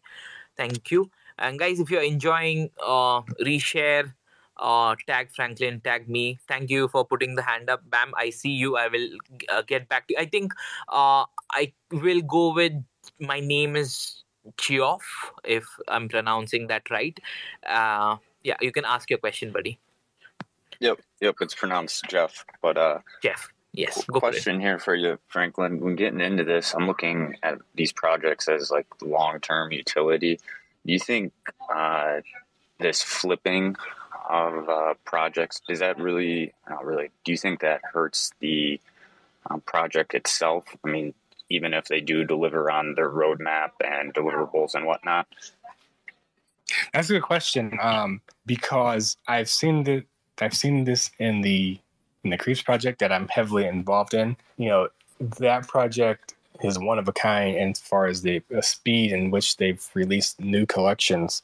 You know, not even within the same collections, brand new NFT collections that are related, you know, related to their main one, with you know, five thousand or ten thousand collections that sell out really quick. But then, but even but since sellout, the floor prices have gone, you know, 60, 70 percent below mint price, despite these particular NFTs having, I don't know, you know, starting out with staking utility. Um, and, and utility beyond that, and also new. It seems like something new is added to the game or game theory every week, and so it's it's almost like you know, are people spooked out by a project with too much utility, and and and, and are they? Is it like a sell the news moment where they were able to make their flips and get out? And does that spook more people to sort of sell and get out despite the project doing very very well and meeting all those deadlines. So that was a very intriguing example for me of like a project that goes down in value but delivers more and more and more utility. It's almost like an inverse um, proportional relationship. And so, you know, looking at the space altogether, you know, as far as people getting in and, and being there for a short time, does that hurt the project and, and hurt the progress of the project? I don't think it does too much because other projects, you know, you could you could still flip a project without the project announcing or giving any new utility. It could just be momentum, you know, people seeing on Twitter, people buying it, or people liking the art. So I don't think that the um, flipping, you know, hurts because a lot of people measure the project's overall success based on the floor price. So the only way for people to increase the floor price and accrue sales volume is for the for people to have flip. You know, we could all we could have all diamond hand our apes at 0.08 ETH, and if nobody ever sold an ape, you know, the floor price could be infinity, but they're not making any volume. The team didn't make any money. So does that mean just because we're all diamond hands, does that make the project the best project ever? Does are they going to deliver on the roadmap if they got no money in secondary sales? So I just always have to look at everything, you know, the logical and financial perspective. You can't. It's almost like a chicken and egg game. You can't have the floor price go up unless you have people willing to paper hand their NFTs, you know, or flip them. And you can't have um, a team to deliver on the roadmap if you don't have secondary sales volume. So I think it all plays. You know, it's, it's still probably answers to be to be found out there, but I don't think it's just you know flipping equals bad news for the project. And that goes to that goes to also um, we don't talk about this much, but that also goes to you know one of one artists and people who don't do generative projects you know they could always sell their projects one time to somebody and you know maybe it's a bad look if they flip it but then the artist won't be making any money as well if if if all of their owners diamond hand the project and what we we all say is a good thing about nfts is that secondary sales um, are there which you don't really get with physical art Mm. Yeah, that makes sense. Uh, also, like if you've seen historically, if you see art, uh, it's only valued because there is a high secondary sale or there is an auction, right? Like, so the real value of art uh comes when it's sold otherwise like you know people don't really value it uh, like it's a good marketing for people as well Ma- mariano do you have any question uh, I know you've been here for a long time. Uh, if you want to ask a question, this is your time. If no, yeah, okay, he dropped. Okay, Ashu, do you want to ask your question? Uh, yeah, sure. Uh, thanks, Dheeraj, and thanks, Franklin, uh, for for being here. So my question was, uh, you do flipping on a very regular basis, on, on, on very frequently. So it and considering the facts like it involves uh, platform fees and and taxes and and, uh, and and even gas fees. So uh, how do you keep track of all of this stuff because the the frequency is high and are there any tools that you use? Do you use Excel much? Like a lot of people in the in the space right now would want to know your process and your tools and the best practices. Uh, eager to know. Yeah. So for the 2020 tax year, uh, filed in 2021, I didn't do NFTs in 2020, um, but I did do crypto, and so I was able to meticulously track all my trades. And I um, used this website called cointracking.info. Um, I don't know if that's the best website for NFTs. I still have, I guess, a month to figure this out. So um, there's probably other websites that connect to you can connect with your MetaMask or or not not not actually connect to, but just you know that can read your wallet's blockchain activity. Um, and if you if you have multiple wallets, you can put in multiple wallets, or you can use your Coinbase um, you know key, and they could um, read your Coinbase if you're if you're if you trust them that much, they can import your crypto trades, and um, then they'll be able to calculate. Okay, here's what the you know dollar value of the NFT is when you bought it, which would require you to have to sell your crypto coin to dollars, then buy the NFT with dollars. Then if you were to sell it, um, you have to sell your NFT to dollars and then buy back crypto with dollars. So it's almost like instead of two transactions, buy and sell, it's really here in our country, it's four transactions because it's all based in dollar amount. So um, that that website does a good job of tracking it. I just would have to go through all my NFT, you know, buys and sells to make sure they they track it all. I and this is this is obviously my political personal opinion, nothing to do with the law. But um, for regulators, it, like I said earlier, if they have the ability to track what we're doing on a blockchain, then they should be able to allow us to use that same software so that we can come out with the same amount of you know money, the income that they think we're making. Um, the only other alternative for me that will be much quicker is just me just figure out okay, how much money did I onboard into crypto from fiat through the bank? How much money did how much money left my bank account to go to Coinbase, and how much money left my Coinbase to go back to my bank account? Because that's pretty much the only way I was able to get money in and out of crypto. And those are, you know, I'm doxed from my bank KYC on crypto. Um, so at least I should, you know, I should be responsible for that much money, you know, coming in and coming out. And at, at least I know that would be how much money I made in income that I know I should be responsible for, and pay taxes for. But, you know, obviously, you know, people want the finite, minute details. So you do have to go look at all your um, MetaMask transactions. So hopefully there are some good websites out there to do it for you. If not, then yeah, it takes a lot of work to to journal all that stuff. And it seems like, um, you know, we can't avoid that. Awesome. Thank you for your answer. Uh, guys, just a quick reminder: don't chill your projects. Uh, when if uh, just directly get to the question. Uh, I, Bam, do you want to go next? Yeah, sounds good. Um, thanks again for for doing this. Really appreciate you know sharing all this information. Um, I definitely wanted to ask a more specific question for um, your recent trade on the Dour Darcels. I'm interested. Last night I was watching it, and I noticed like someone bought like five or ten of them, and that got me interested. And I was wondering, you know, maybe maybe I should get this. What was it that made you end up, you know, jumping into these and you know thinking that it would be a good trade, and kind of how could that be kind of generalized to other projects? That's a good question. I I definitely do not. I definitely do not successfully hit the best project every week, especially in this bear market. There is no way I could do that um, all the time. So it felt good buying into that project that, you know, between 0.1 and 0.2 ETH and then having other influencers hype it up. I didn't never even had a tweet about it. Um, so that it's always a good feeling when you buy something and you see somebody else pumping your bags. That's that's that was that's another part of why I value Twitter so much. But I saw this tweet by one of my uh, favorite artists, Sarah Stargirl. I'll I'll pin it to the um, to the space, not trying to shield Dour Darcels, of course. But um, shortly after they sold out, they revealed. I I think I had bought one pre-reveal because you know it popped up on Icy Tools and it was probably like 0.13 floor, so it was above mint price. And um, for Vocals on the space, I saw when they revealed.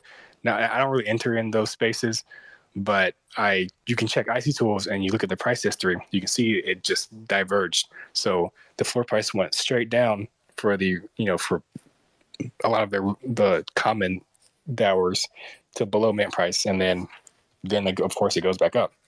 So I tried to buy in on that dip, and what I liked about the art, um, it just you know that that those two circles or three circles, however many circles in there, reminded me of the Target logo um, except it was you know black and not red. But that's a familiar looking logo that you know is easy to spot out you know in a crowd of profile pictures. So I thought that was pretty nice, and um, you know just thought it was you know it had it looked like it had a lot of effort put into the art. And then once I saw this tweet that I pinned to the page, it doesn't have any likes. Like I said, I I follow a lot of people, so I get alpha from anywhere. I saw the tweet, and then um, if you zoom in on the picture, you could see the brand being used like all over different companies and different um, publications since the year 2008. So that made me very bullish because it was not somebody that came in who just created a Twitter account in 2022 who who has who is anonymous who makes a cash grab 0.5 ETH mint. You know, this is 0.1. This is very cheap, relatively cheap, and um, all of those indicators made me think, okay, people are going to want to buy into an actual, you know, historically, you know, su- historically successful artist who made the jump to go to NFTs. I always think that's a good that's a good investment to get into early on because you know, you how can you like? There's no way to like fud an artist who's been around for that long. You can't really say you, you know. There's they don't really have any ill intentions to the space. So you know that's that's very low bar to clear or low bar to clear, but it definitely brings a lot of value. So I've I um, got my Gary V book game stimulus money and and did some sweeping like I never swept before, and it was just um, pretty addicting to try to become one of the largest holders at the time. And the floor price was at a good price point. Like I like I mentioned, I went through a list of, of projects that were between 0.1 and 0.2 ETH. And if you had asked me this on like Monday morning or or, or, or Sunday, um, Dour Darcels would have been on that list. If we had went through it, I would have showed you, hey, you should buy into this one. If it goes to zero, the most amount of money you could lose is point like you know one five ETH or so. So um, it was one of those plays where okay, I'm finally early into something that I think is going to be popular. Now, did I think you know? Did I predict thousands and thousands of sales? I did not. so that's why I sold too early. But um, as you can see now, the floor price is nine times the mint price. It only took one week for that to happen. And there's been projects that have done better than them for a shorter period of time. But you know, I just really had liked the artwork and saw the history behind it, and and felt that it was um, more recognizable than I thought it would be. You know, usually when you see new projects, it's, it's art that you've seen that anybody's seen for the first time. Um, so you just you know, but if you if you see art that's been around that you realize has been around for years, maybe it has a more broader audience, more you know, more worldwide audience, and allows more people to buy in. Awesome. awesome. Thank you, uh, thank you, Bam, for the question. Thank you, Franklin.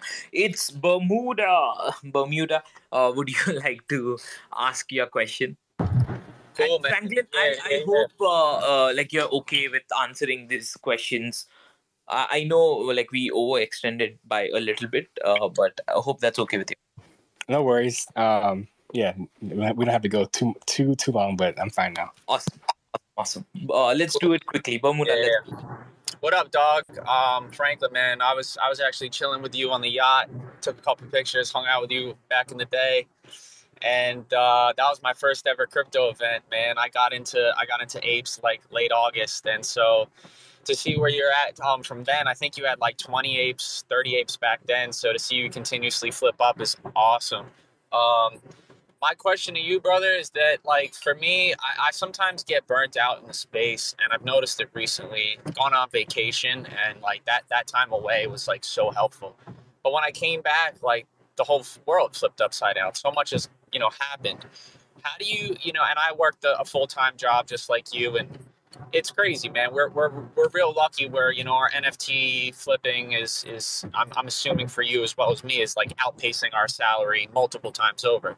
Um, but in, in this space with all this stuff going on, and and and and all these projects one of the things that i've noticed is every time a project is about to release um, like when when when when bayc released the apes or when cool cats released uh, the eggs or whatever it was like every time there's going to be a catalyst event like that where a project is going to drop you know a, a derivative version of it the the floor price will spike um, and then a lot of times it will crash back down uh, after the fact. And so, you know, sometimes selling into that hype uh, pre-reveal or pre like pre-airdrop, it seems more profitable than receiving the airdrop.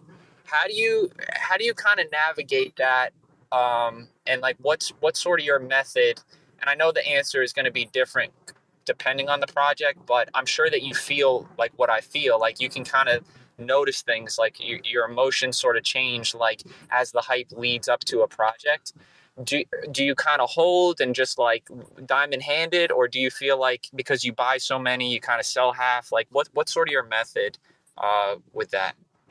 Yeah that's a great question. Um, so at least the real world examples that i went through um, the Bored Ape said hey we're releasing a surprise in a week and we're like oh my gosh what's surprise? What's going on? What, you know what's going on here? We had no idea. They had teased us for a whole week you know, this is back, you know, nowadays it's been months since they've, you know, teased us with ApeCoin and we're still, we're still on our, on edge every day.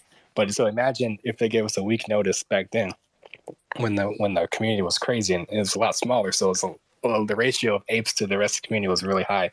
Um, so then all of a sudden they're like introducing the Bored Ape Kennel Club and this, this, and that. And so we all just like freaked out. We're like, oh, gosh, we're getting free airdrops. So we we didn't know for that entire week buildup um, before they announced the dogs that our NFTs were going to be like that we were getting actual valued NFTs that was worth something in addition to our apes.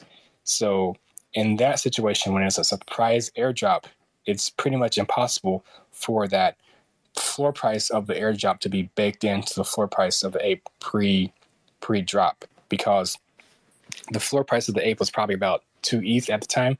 So um, and you had to have the ape in your wallet to claim the dog. So if somebody had an unclaimed dog in their wallet, uh, um, then you could buy the ape from them on the floor if they forgot if they hadn't claimed it yet or they didn't delist it. So if you buy the ape at a cheaper price, and you get the free NFT. It's almost like an extra bonus. So there was a lot of like market moving where people had to search, eventually had to search throughout the entire listing in OpenSea to see if the ape had claimed the dog or not. If you know if somebody hadn't checked their listings. Um, so eventually, of course, the floor price for ape with an unclaimed dog would even out to be the same as the floor price of a claimed ape plus the floor price of a dog. And, all, and at this time, all the dogs were the same price because they were um, unrevealed.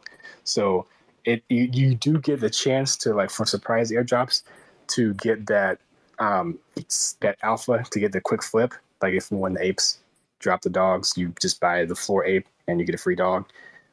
And so I think that happened with the gutters, the gutter juices, and I'm I was so late to that because um, you could buy the juices with a one in four chance of getting a cat, which floor price went up. But if if you saw that the juice is revealed to this particular species, and as soon as they're revealed, um, there would be people with cats listed at the floor price. So of course, you know the the ideal strategy was to go find the people who hadn't delisted yet and go buy them and make the money from that as a quick flip. So those are two examples of um, sort of additional airdrops or companions from a NFT group that you can take advantage of that has no effect on the floor price until maybe an hour or two later once people start delisting and listing and buying and flipping things like that. So those are I guess those are good for your if you're investing. Um, and it doesn't affect affect the floor price of the particular um, asset as much because it was a surprise. So it's you know not it wouldn't just cause people to exit the project. So for the other example that I had was um, the uh, mutants. So bored ape bored apes went from like 20 to 60 ETH in like a week or maybe two weeks. It was it was crazy because we all felt mutants were coming and they announced they were coming. So it was a crazy week that that happened. Um, I was under an impression that you buy the ape, you, you we had no idea how the mutants want to work. So I felt like if you bought the ape, maybe you can make multiple mutants, you know, as many mutants as possible. So I thought that it was very bullish to have an ape, no, at, no matter what the price was. So I wasn't, I wasn't in the selling mood at the time. Um, obviously, we then realized that you just get one, you just get one mutant per ape. So the market quickly corrected to have to add the floor price of an ape plus the floor price of a serum equals um, the previous floor price of the ape. And so, um, you know, obviously nowadays, it, you know, if you had, if you kept your serum and kept your ape, you'd be still worth a lot more. But um, it took a long time for that market to recover. So that was an example that showed me that you probably do need to sell sell into the hype because we don't know what the initial floor prices or so of those companion drops will be.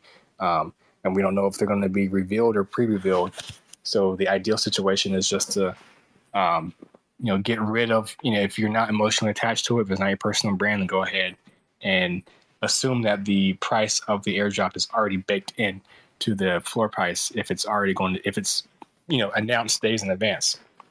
Because otherwise the market's going to correct to that. It's just, you know, human nature. If you buy, if you buy NFT at X ETH and you get an airdrop that's worth Y ETH, um, or if the floor price goes up Y ETH, then the new floor price is X plus Y. If you get a um, NFT that's worth Z ETH as an airdrop, then you, then that's going to just subtract from the floor price later on. So, um, you know, you just don't know what you just don't know how far it's going to fall or how how much your airdrop is worth. But I, I think there's enough evidence there that we know it's going to eventually drop down. And the same thing happened with cool cats. I, I didn't I haven't owned a cool cat in a while, so I wasn't involved in the drop. But I noticed that the floor price went up during the announcement for the cool pets, and then as soon as they minted, it went back down like two or three ETH because then the price of the um, eggs was detached from the price of the cat instead of baked in. So it, it, didn't. I don't think it would have mattered what the floor price of the cat was. You just, you know, eventually after a day or so, you found out what the floor price of the eggs were, and now you you, know, you knew that the floor price of the cats were going to go down. Um, with the NFT worlds, they just introduced staking, so you can get, I guess, you can get some passive tokens from staking your world. So um, I sold my world the day before staking was announced at nine ETH. The staking was announced, and the floor price on the twelve point five. I was so mad. I was like, all I do is just like wait, wait, you know, a day, and I would have made more money. But now the floor price is already back down to like under ten, and so I think what happened was people bought into that staking news, or I guess sold. You know, the the people on the correct side sold because um, the price of those, you know, the the rewards that you get from staking was probably baked in to the floor price. And once people did the math, and they could figure out, okay, well, maybe it's not worth paying this much money or holding onto it to get this particular amount of passive tokens. So when ApeCoin comes out, I think there's going to be a lot of um, similar math being done. People are going to figure out, okay, if you know if the rumors are true and that a mutant or an ape or a dog gets a particular amount of token, they're just going to do the math and say, okay, at this floor price, you get this much tokens. That's how much percent that you're getting back. At this floor price of, of the mutants, you'll get this much tokens. And this floor price of the dogs, you get this much tokens. And then the market will ratio itself out. Um, so if you're on the right side, then sell it before the price dips. If you're on the wrong side, then buy into it so you can um, you can get into that you can buy into that gap. Awesome. Thank you so much, bro. That was that was spot on and uh, really, really well said. And you hit you hit. I'm glad you hit a lot of other projects because you, you hit it from different angles with examples of staking and minting. Thank you, bro. Good good to hear from you, man. Thanks. No problem. Thanks. Uh, Abadi, uh, quick question. Uh, if you wanna take, go for it. Uh, yes. Hello. Can you hear me? Yep. Okay, uh, first of all, I want to say um, thank you, Mr. D, and thank you, Mr. Franklin, for this. Um, it's it's just amazing. Um, I'm new to this space, NFT space, and I'm just learning new things every day. Okay, my question is about um, real estate in the NFT space. Uh, I don't want to mention any names. I'm I'm not trying to shill any project uh, or any projects, but uh, let's say, for example, there's um, a project with amazing ecosystem. Uh, they have their own uh, token, solid team, solid plans, and their project is focused on real estate um, I just want to hear your, your opinion about uh, real estate in NFT space. What do you think about it? Uh, that's a great question. Franklin, can I add uh, something uh, before you want to continue?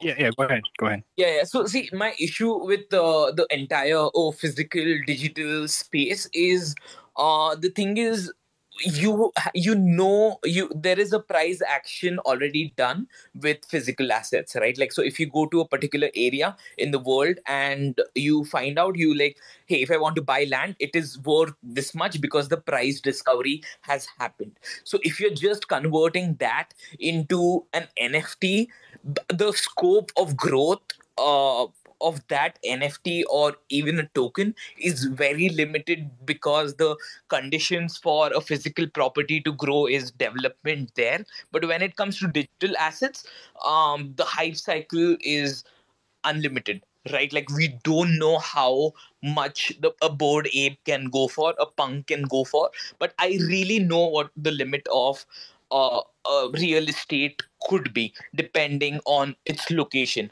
So this is my issue when it comes to like and if you put it on the blockchain that doesn't mean the value of it is going to go even further. So even if it's a token then uh, it's probably a premium like a 1x or a 2x premium on the real estate price right? Like so if you were to make money in the short run it becomes really difficult. This is my opinion, I would like to hear what Franklin has to say as well. So, um, just in summary, like you, the fact that it's digital you know, is is easier since it's so easy and and and I guess it's a lot a lot easier again easier to move around.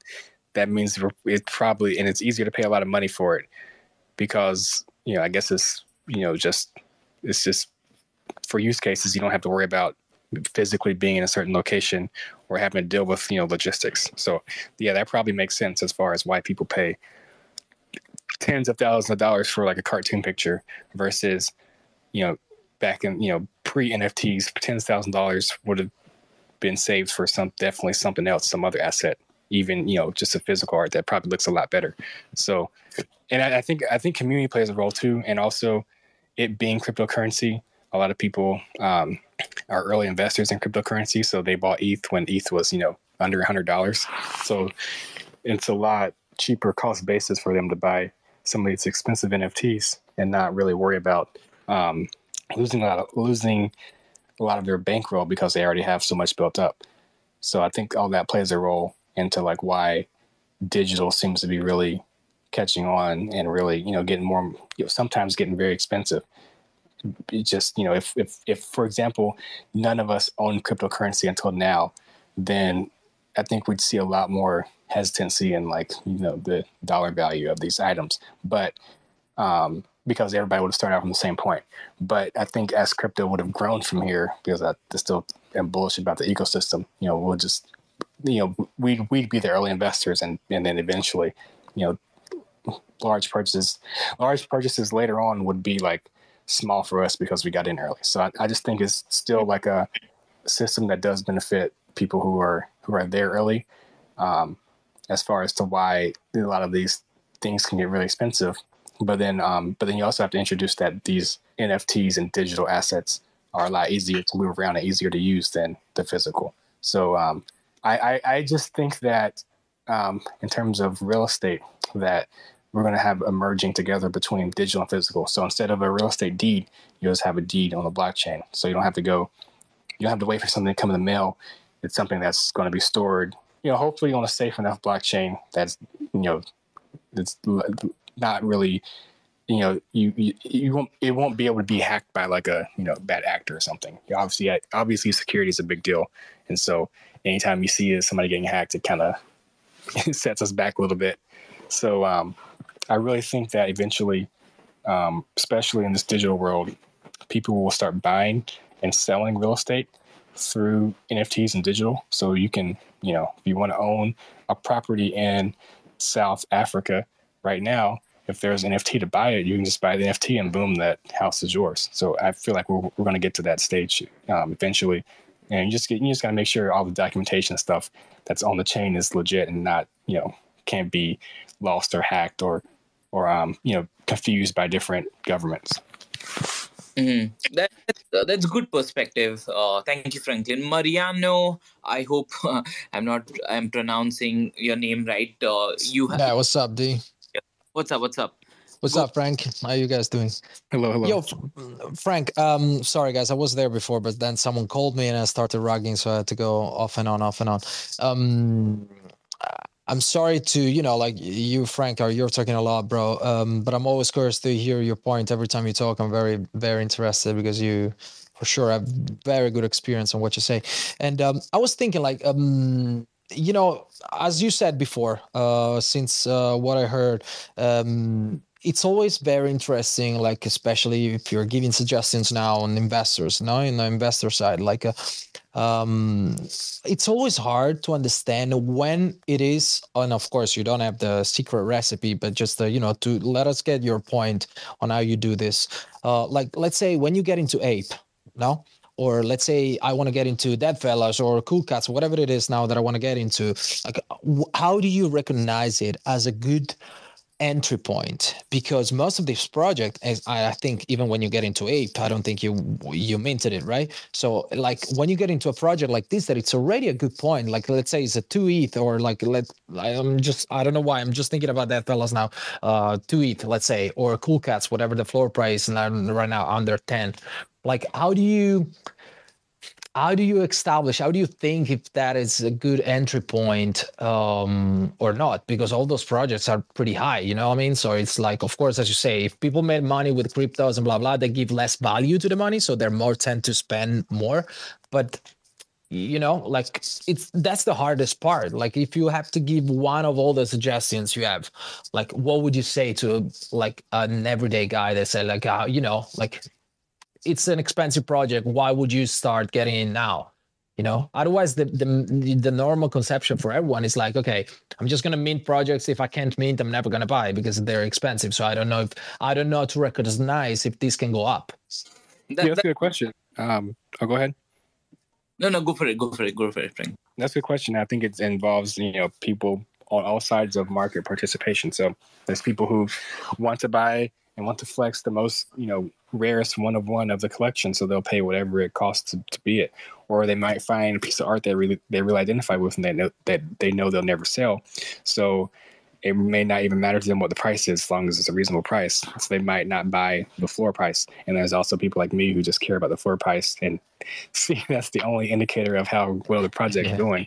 So um, if you're looking, you know, if I was giving advice to like people who were looking at the quote unquote blue chips, which are the projects with a very, very high floor price, um, which we have to be honest, like sorry to interrupt you. The other day I was yeah. talking with a friend of mine that had three CryptoPunks and he was about to sell one and he sold one and the floor price was 70. I don't, I don't remember how much it was, but he, mm-hmm. he found it hard to sell it at the floor price. So sometimes the floor price, especially for so high projects, is not really the floor price. I mean, we need, we, we have to keep that in mind as well, right?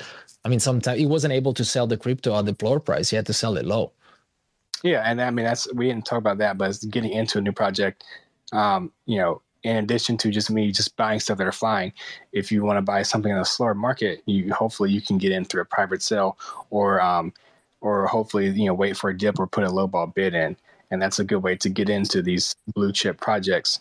But as far as like a good entry point, given the market conditions, um, I, I, would say look to see if the price, if the um, NFT floor has been at that value in the past. And that's a good indicator of whether you should buy in and how recently in the past was it. So, like Cool Cats, for example, they've been between seven and nine ETH a bunch of times and higher than higher than that value a bunch of times. So the fact that they're back down, you know, to seven or eight ETH um, means that and, and have gone up multiple times means that there's a good chance of it happening again. It's not, I don't, I, you know, it's not like this is the absolute peak of their market. So makes sense. Makes sense. A, a good entry point, you know, at half of their all-time high should be decent. You know, for good for a good, you know, if you want to make a quick flip, like a five or ten percent return in a few weeks for a blue chip project. And there's obviously other projects that like I mentioned, Dour Darcels that go up seven, eight, nine X in a week. Obviously, you know, so you just have to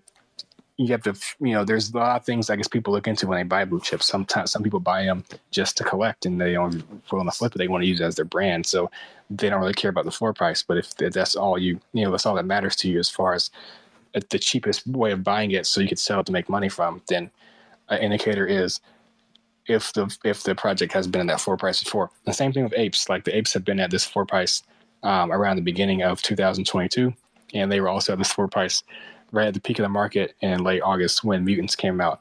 Um, so we've seen people buy apes and sell apes at this price before, so it's nothing, you know, it's nothing to be uh, shocked about anymore that they're so expensive. But there's also a good, in, in you know, a good. The market's also in a situation where it could go back up at any sort of major announcement, especially when our last one of our last subjects we talked about the um, pricing and the value of an airdrop.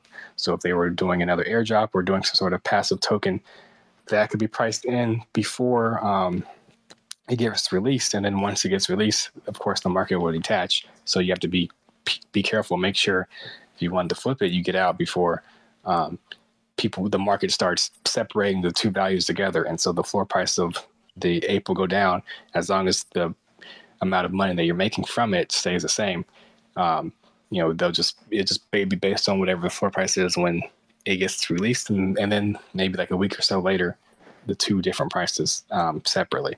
So you you know that is part of the research that you have to do for these blue chips because you know if you didn't do any research and you bought in and they had already announced like a companion drop or something, and all of a sudden it gets airdropped, then of course the floor price is going to go down, and you bought it at the wrong time. But a lot of these projects, they're not, you know, they're not doing companion drops or airdrops every month, so you there's plenty of time to watch the floor kind of chop around for a little bit to know that it's a good place to get in. Um, and there's definitely more and more projects that seem to be having like a four or five, even higher, seven, eight, nine, ten E floor um, which I think is good for the space too. It used to be only CryptoPunks that had that floor, and then it was maybe Punks and Apes that you know Punks had like a set 40, 50 floor, and Apes may have had like a 20, 15, 20 floor or even lower, and that was it. But now we have you know probably a half dozen or a dozen projects that high price point, and so you can at least look at the market activity of all those projects and figure out you know which one is a good one, you know, still relatively cheap um, for for your budget, but also. But the but the new ones, sorry to interrupt. The, the new ones they don't have the track record you're talking about, right? Because like let's say, just I don't know if I can say names on these podcast, but like uh, Azuki or Invisible, whatever, like those ones, they don't have a long track record to see if this is actually deep to buy because they just came out last month. So yeah. like yeah, you're right. I, I agree. Um, I would say be be cautious if that was the first time that the floor price has been that value, but those projects have seen floor prices of that value for a while or even multiple times. So that is a good chance to sort of buy in. At least you it's a lot less riskier than buying it in at the peak FOMO part of the market. So it's it's always good to buy in after the FOMO um, when you don't have any FOMO at all. Because I think I think at least to me, um, it makes me more of a confident buyer. It makes me more willing to pump my bags if I were to do that. If you just buy it in at the not the bottom of the market, but just somewhere where we've seen those prices and, and now have gotten adjusted to them.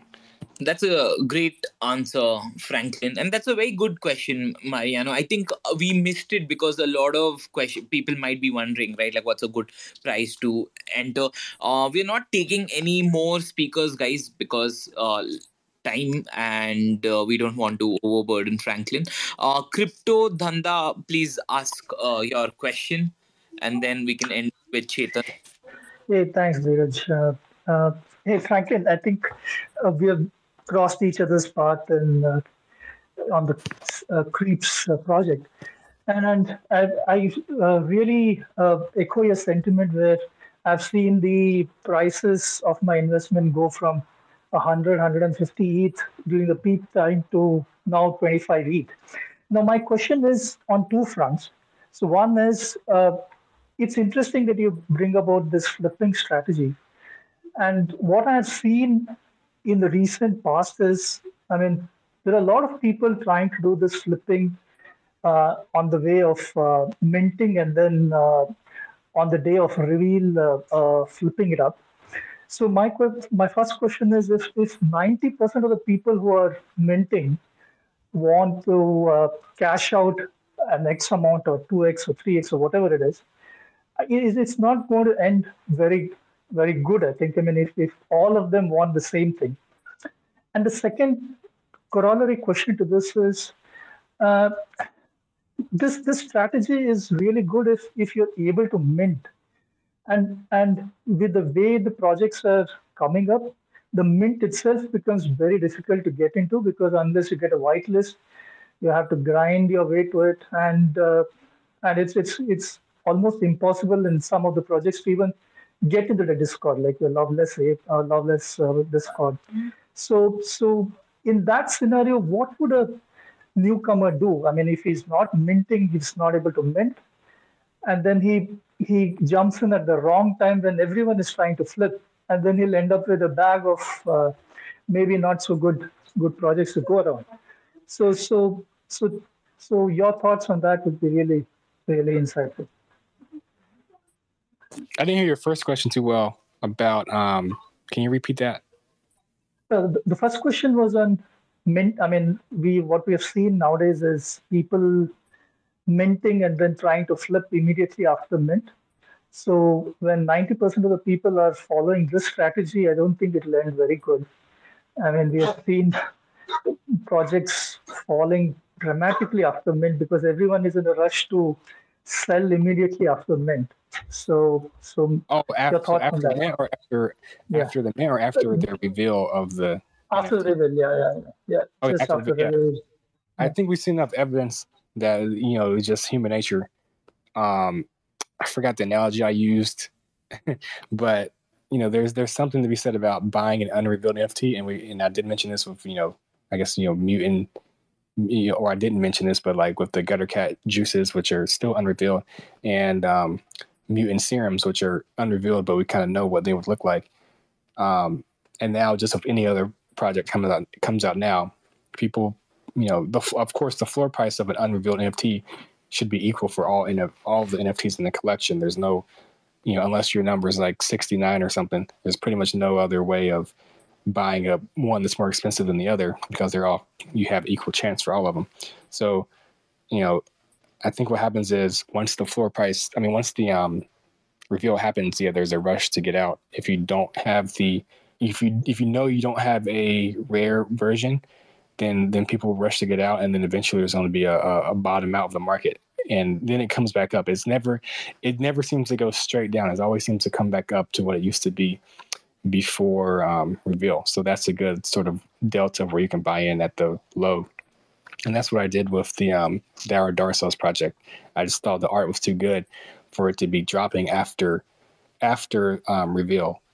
So it just depends on how popular the project is. If if um, you know there's a lot of projects that don't even sell out and so then they reveal it doesn't really help the project that much. You know the floor price could even go even lower below mint. But if there's a lot of a lot of sales happening and you, there's different tools different websites to figure that out then you know we all know it's going to drop. It's pretty it's pretty much you know our human psychology we've seen that pattern thousands of times now. So just wait for the reveal to happen buy cheap one off the floor, and then hopefully, you know, maybe you can scoop up a couple more. And um, that sort of answers your second question about, um, I guess, Discord grinding and whitelist grinding. And um, it's probably hard to be on a whitelist for a very, very, very hype project. But there's two sides to every story. There's projects that get really hyped, but then they have they have a very high mint price. So regardless of who's on the whitelist, if they don't have the budget to mint, they're not going to mint the mint slows down. People get nervous who minted early. Like if you mint number 100 out of 10,000, you're really you're basically relying on 9,000 other people, 9,900 other people to um, buy that same NFT unrevealed at that high mint price. And so psychology comes around, you get nervous, you start listing below mint, and that's pretty much a death sentence for a project. So all that work you put in to get on the whitelist and mint, and now um, you're losing money, and the project probably won't sell out and so it's like it's it makes your work worthless pretty much. Um, so so there's one downside to you know spending a whole bunch of time in Discord, and obviously it's a it's a definitely not a good position to be in if you did do all that work and still couldn't make the whitelist, but the project is flying so hard that it sells out really fast. So my answer to all that is I just never. I mean, I guess I come from a privileged position, but I don't really do any sort of whitelist competitions because I feel like um, shortly after a whitelist project is minting, you'll have that initial price discovery. So the first few people will list it really high and then they'll start getting undercut and slowly going down towards the mint price. So that if you didn't make the whitelist, maybe you had to pay um, a premium of like 10% or so above mint. But that's not too too too much higher above the mint price if you're really bullish about the project long term. Um, or the alternative is if the floor price is like 15, 20 times or 30, 40 times higher than the mint price, like Invisible Friends, you could just literally just wait until it gets revealed and buy it at a much cheaper discount. Still with, um, you know, you're not going to 30x from there, but at least you'll be able to get some sort of profit. And I just use Invisible Friends because that's a very popular, expensive project. But there's, you know, projects in the 0.1, 0.2 ETH range that um, you might have missed out on that one maybe went up to like 0.4, 0.5 pre-reveal and you never got it because you didn't make the whitelist. But seeing it drop, you know, 15, 20% after reveal gives you a chance to buy back in and make at least, you know, hopefully 5 10% gains on it in a matter of hours. Um, so that's my, that's how I approach everything. And also, also not being, doing the whitelisting um, is, is less of a risk for me because then when I go on Icy Tools, 99.9% of the projects on Icy Tools are either going well not okay maybe like 90% 90% of the projects i see on those trending lists have already either already sold out or is so popular that it's going to sell out once the whitelist mint ends. So i'm that already that already takes away one um one risk away that i'm not buying into a project that's not going to sell out. I'm already buying the stuff that's moving that's already sold out. I had done no research at all it pops up on the page as trending. That means other people did the research. Other people had to pay the mint and took that risk. So um, then we go from there. Maybe I maybe I don't get as much of a flip as they do, but at least I still get a flip. And like I said, that's a very good point. That's it doesn't matter if it's like one percent or or a thousand percent. Wow. Wow, I, you, you know, guys, like I, I, I'll just, uh, I just want to put it out there. Like I've seen so many Twitter handles, um, like you know just saying like oh we're in it for the community we're in it for the art wagmi this that and all that bullshit and like they sell just like few hours after that or few days after that right? Like and this is what i really like about franklin he's like hey why not just make few percent out of this? And like you know he's very cre- clear about it right? Like so this is the perspective i think all of us need to hear and also need to see than what uh, the NFT space has become about. Um, so Chetan, I will take your question, and that's uh, the end of questions. We are not taking any more requests. Sorry, guys. Um, Chetan, go on. Uh, uh, thank you so much, Dheeraj, uh, and uh, thank you so much for doing this, uh, Franklin and uh, Dheeraj, both of you. like as I guess this is the last question, I just want to keep it very simple. two questions. First is that what do you see as the single biggest utility of NFTs that are available in the market today?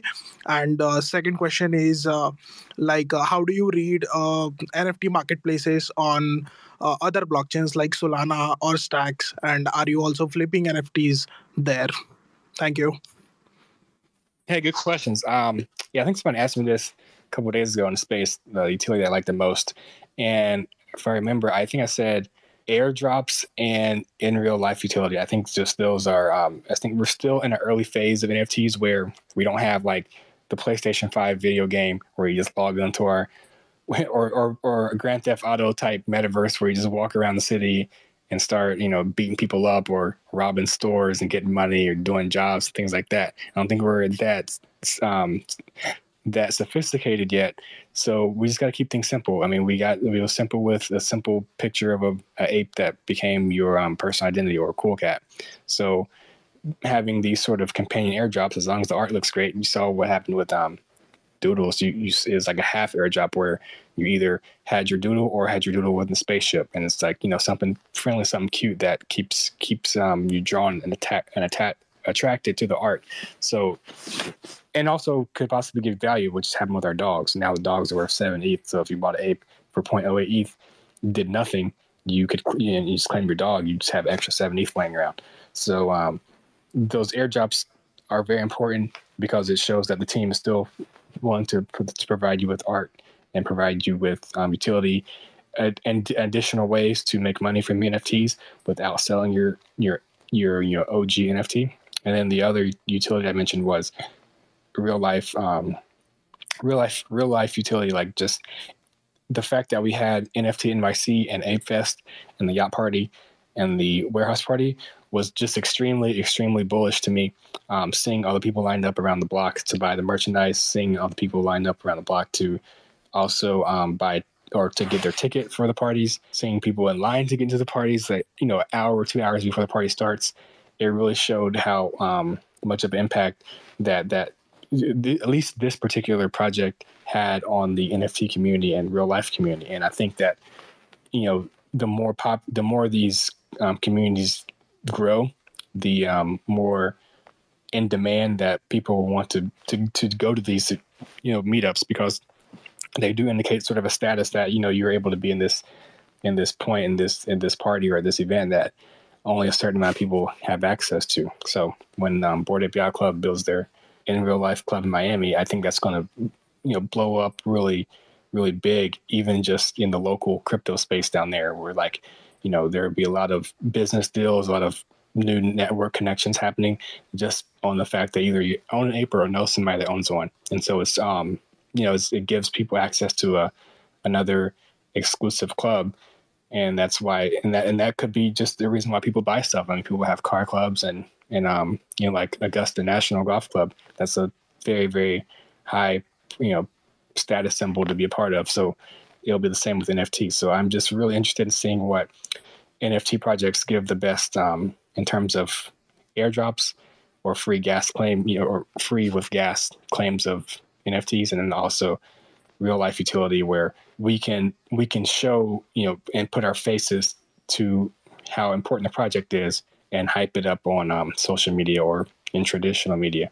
Um, eventually, I think we'll get to the video games, we'll get to the metaverse and running around in 3D. But I just, you know, I don't think the technology's there yet. So right now, I'm just focusing on those other two utilities. That was a good question. Um, you had another question too, right?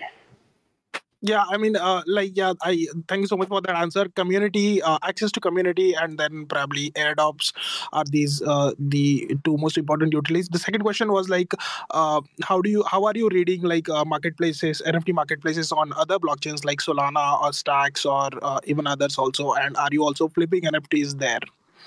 So yeah, I started out with Top Shot Dapper um, in 2000 or last year in March, and um, I had a it was a very good experience there. I mean, they obviously they're in their beta phase, so they're you know could could be down at different moments, but um, it was good. You know, I, I figured out how to do shopping and and doing research and using companion websites to to find good deals. I just never could make any money from them, so it wasn't really flipping. It was just you know ease of access to onboard NFTs through fiat, which I liked in that marketplace. And then there's of course OpenSea, which we're all familiar with. So there's no really like you know you can't really complain about them. You know, that's what we use. That's how we're making our money. Then, um, uh, and that's based mostly Ethereum, but there's also Polygon and then Solana. So I, I dabbled in Solana at the beginning of September and that was, um, that was like almost at the peak of their, or, or, or kind of, okay, I guess right, right in the beginning of September, Solana started to really outperform Ethereum.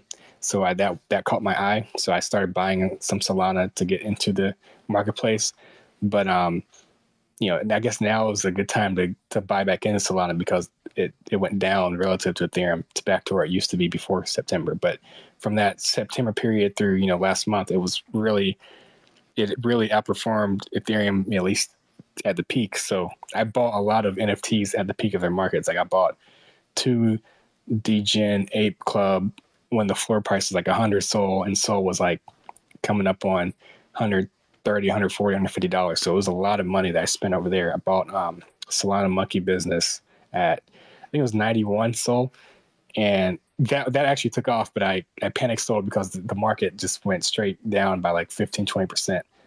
Um, and i also bought a thug thug birds there for um, i think the floor price hit uh, it was like a hundred and something.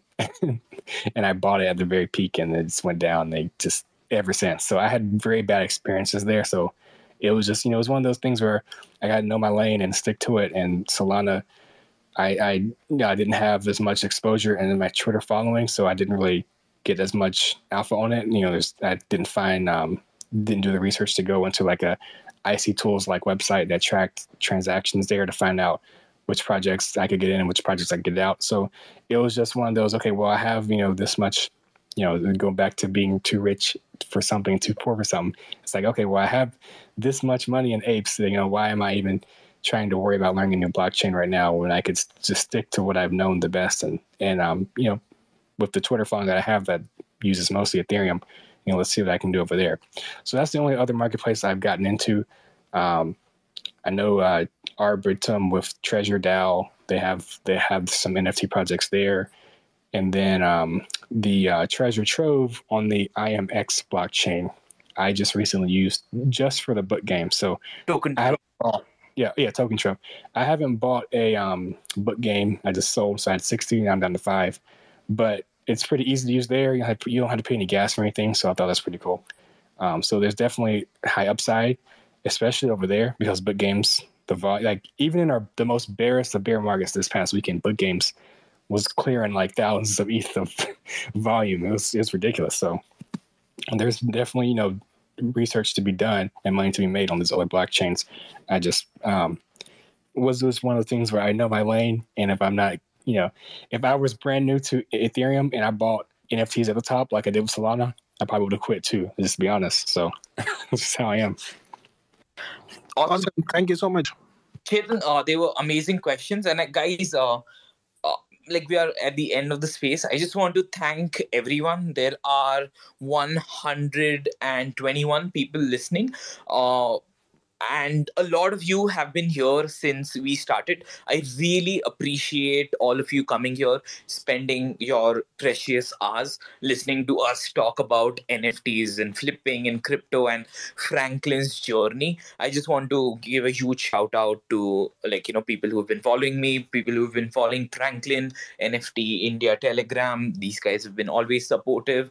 All the people whom I can see, Justin, Ashira, Rohit, Swan, Elder the Ape, uh, Shirley, all, all you guys, thank you for being here. Uh, and like you know, always supporting us. Uh, for, uh, secondly, I would like to thank Ashutosh for helping me set up this space and just being amazing. Uh, Franklin, thank you for taking your time out. I think we had just uh, scheduled the space for an hour, but like we've gone way over that. So like thank you for being so cool and answering all these questions um so patiently and so with a calm head. I really love i really respect the perspective you have on things. So i was really excited to get you on.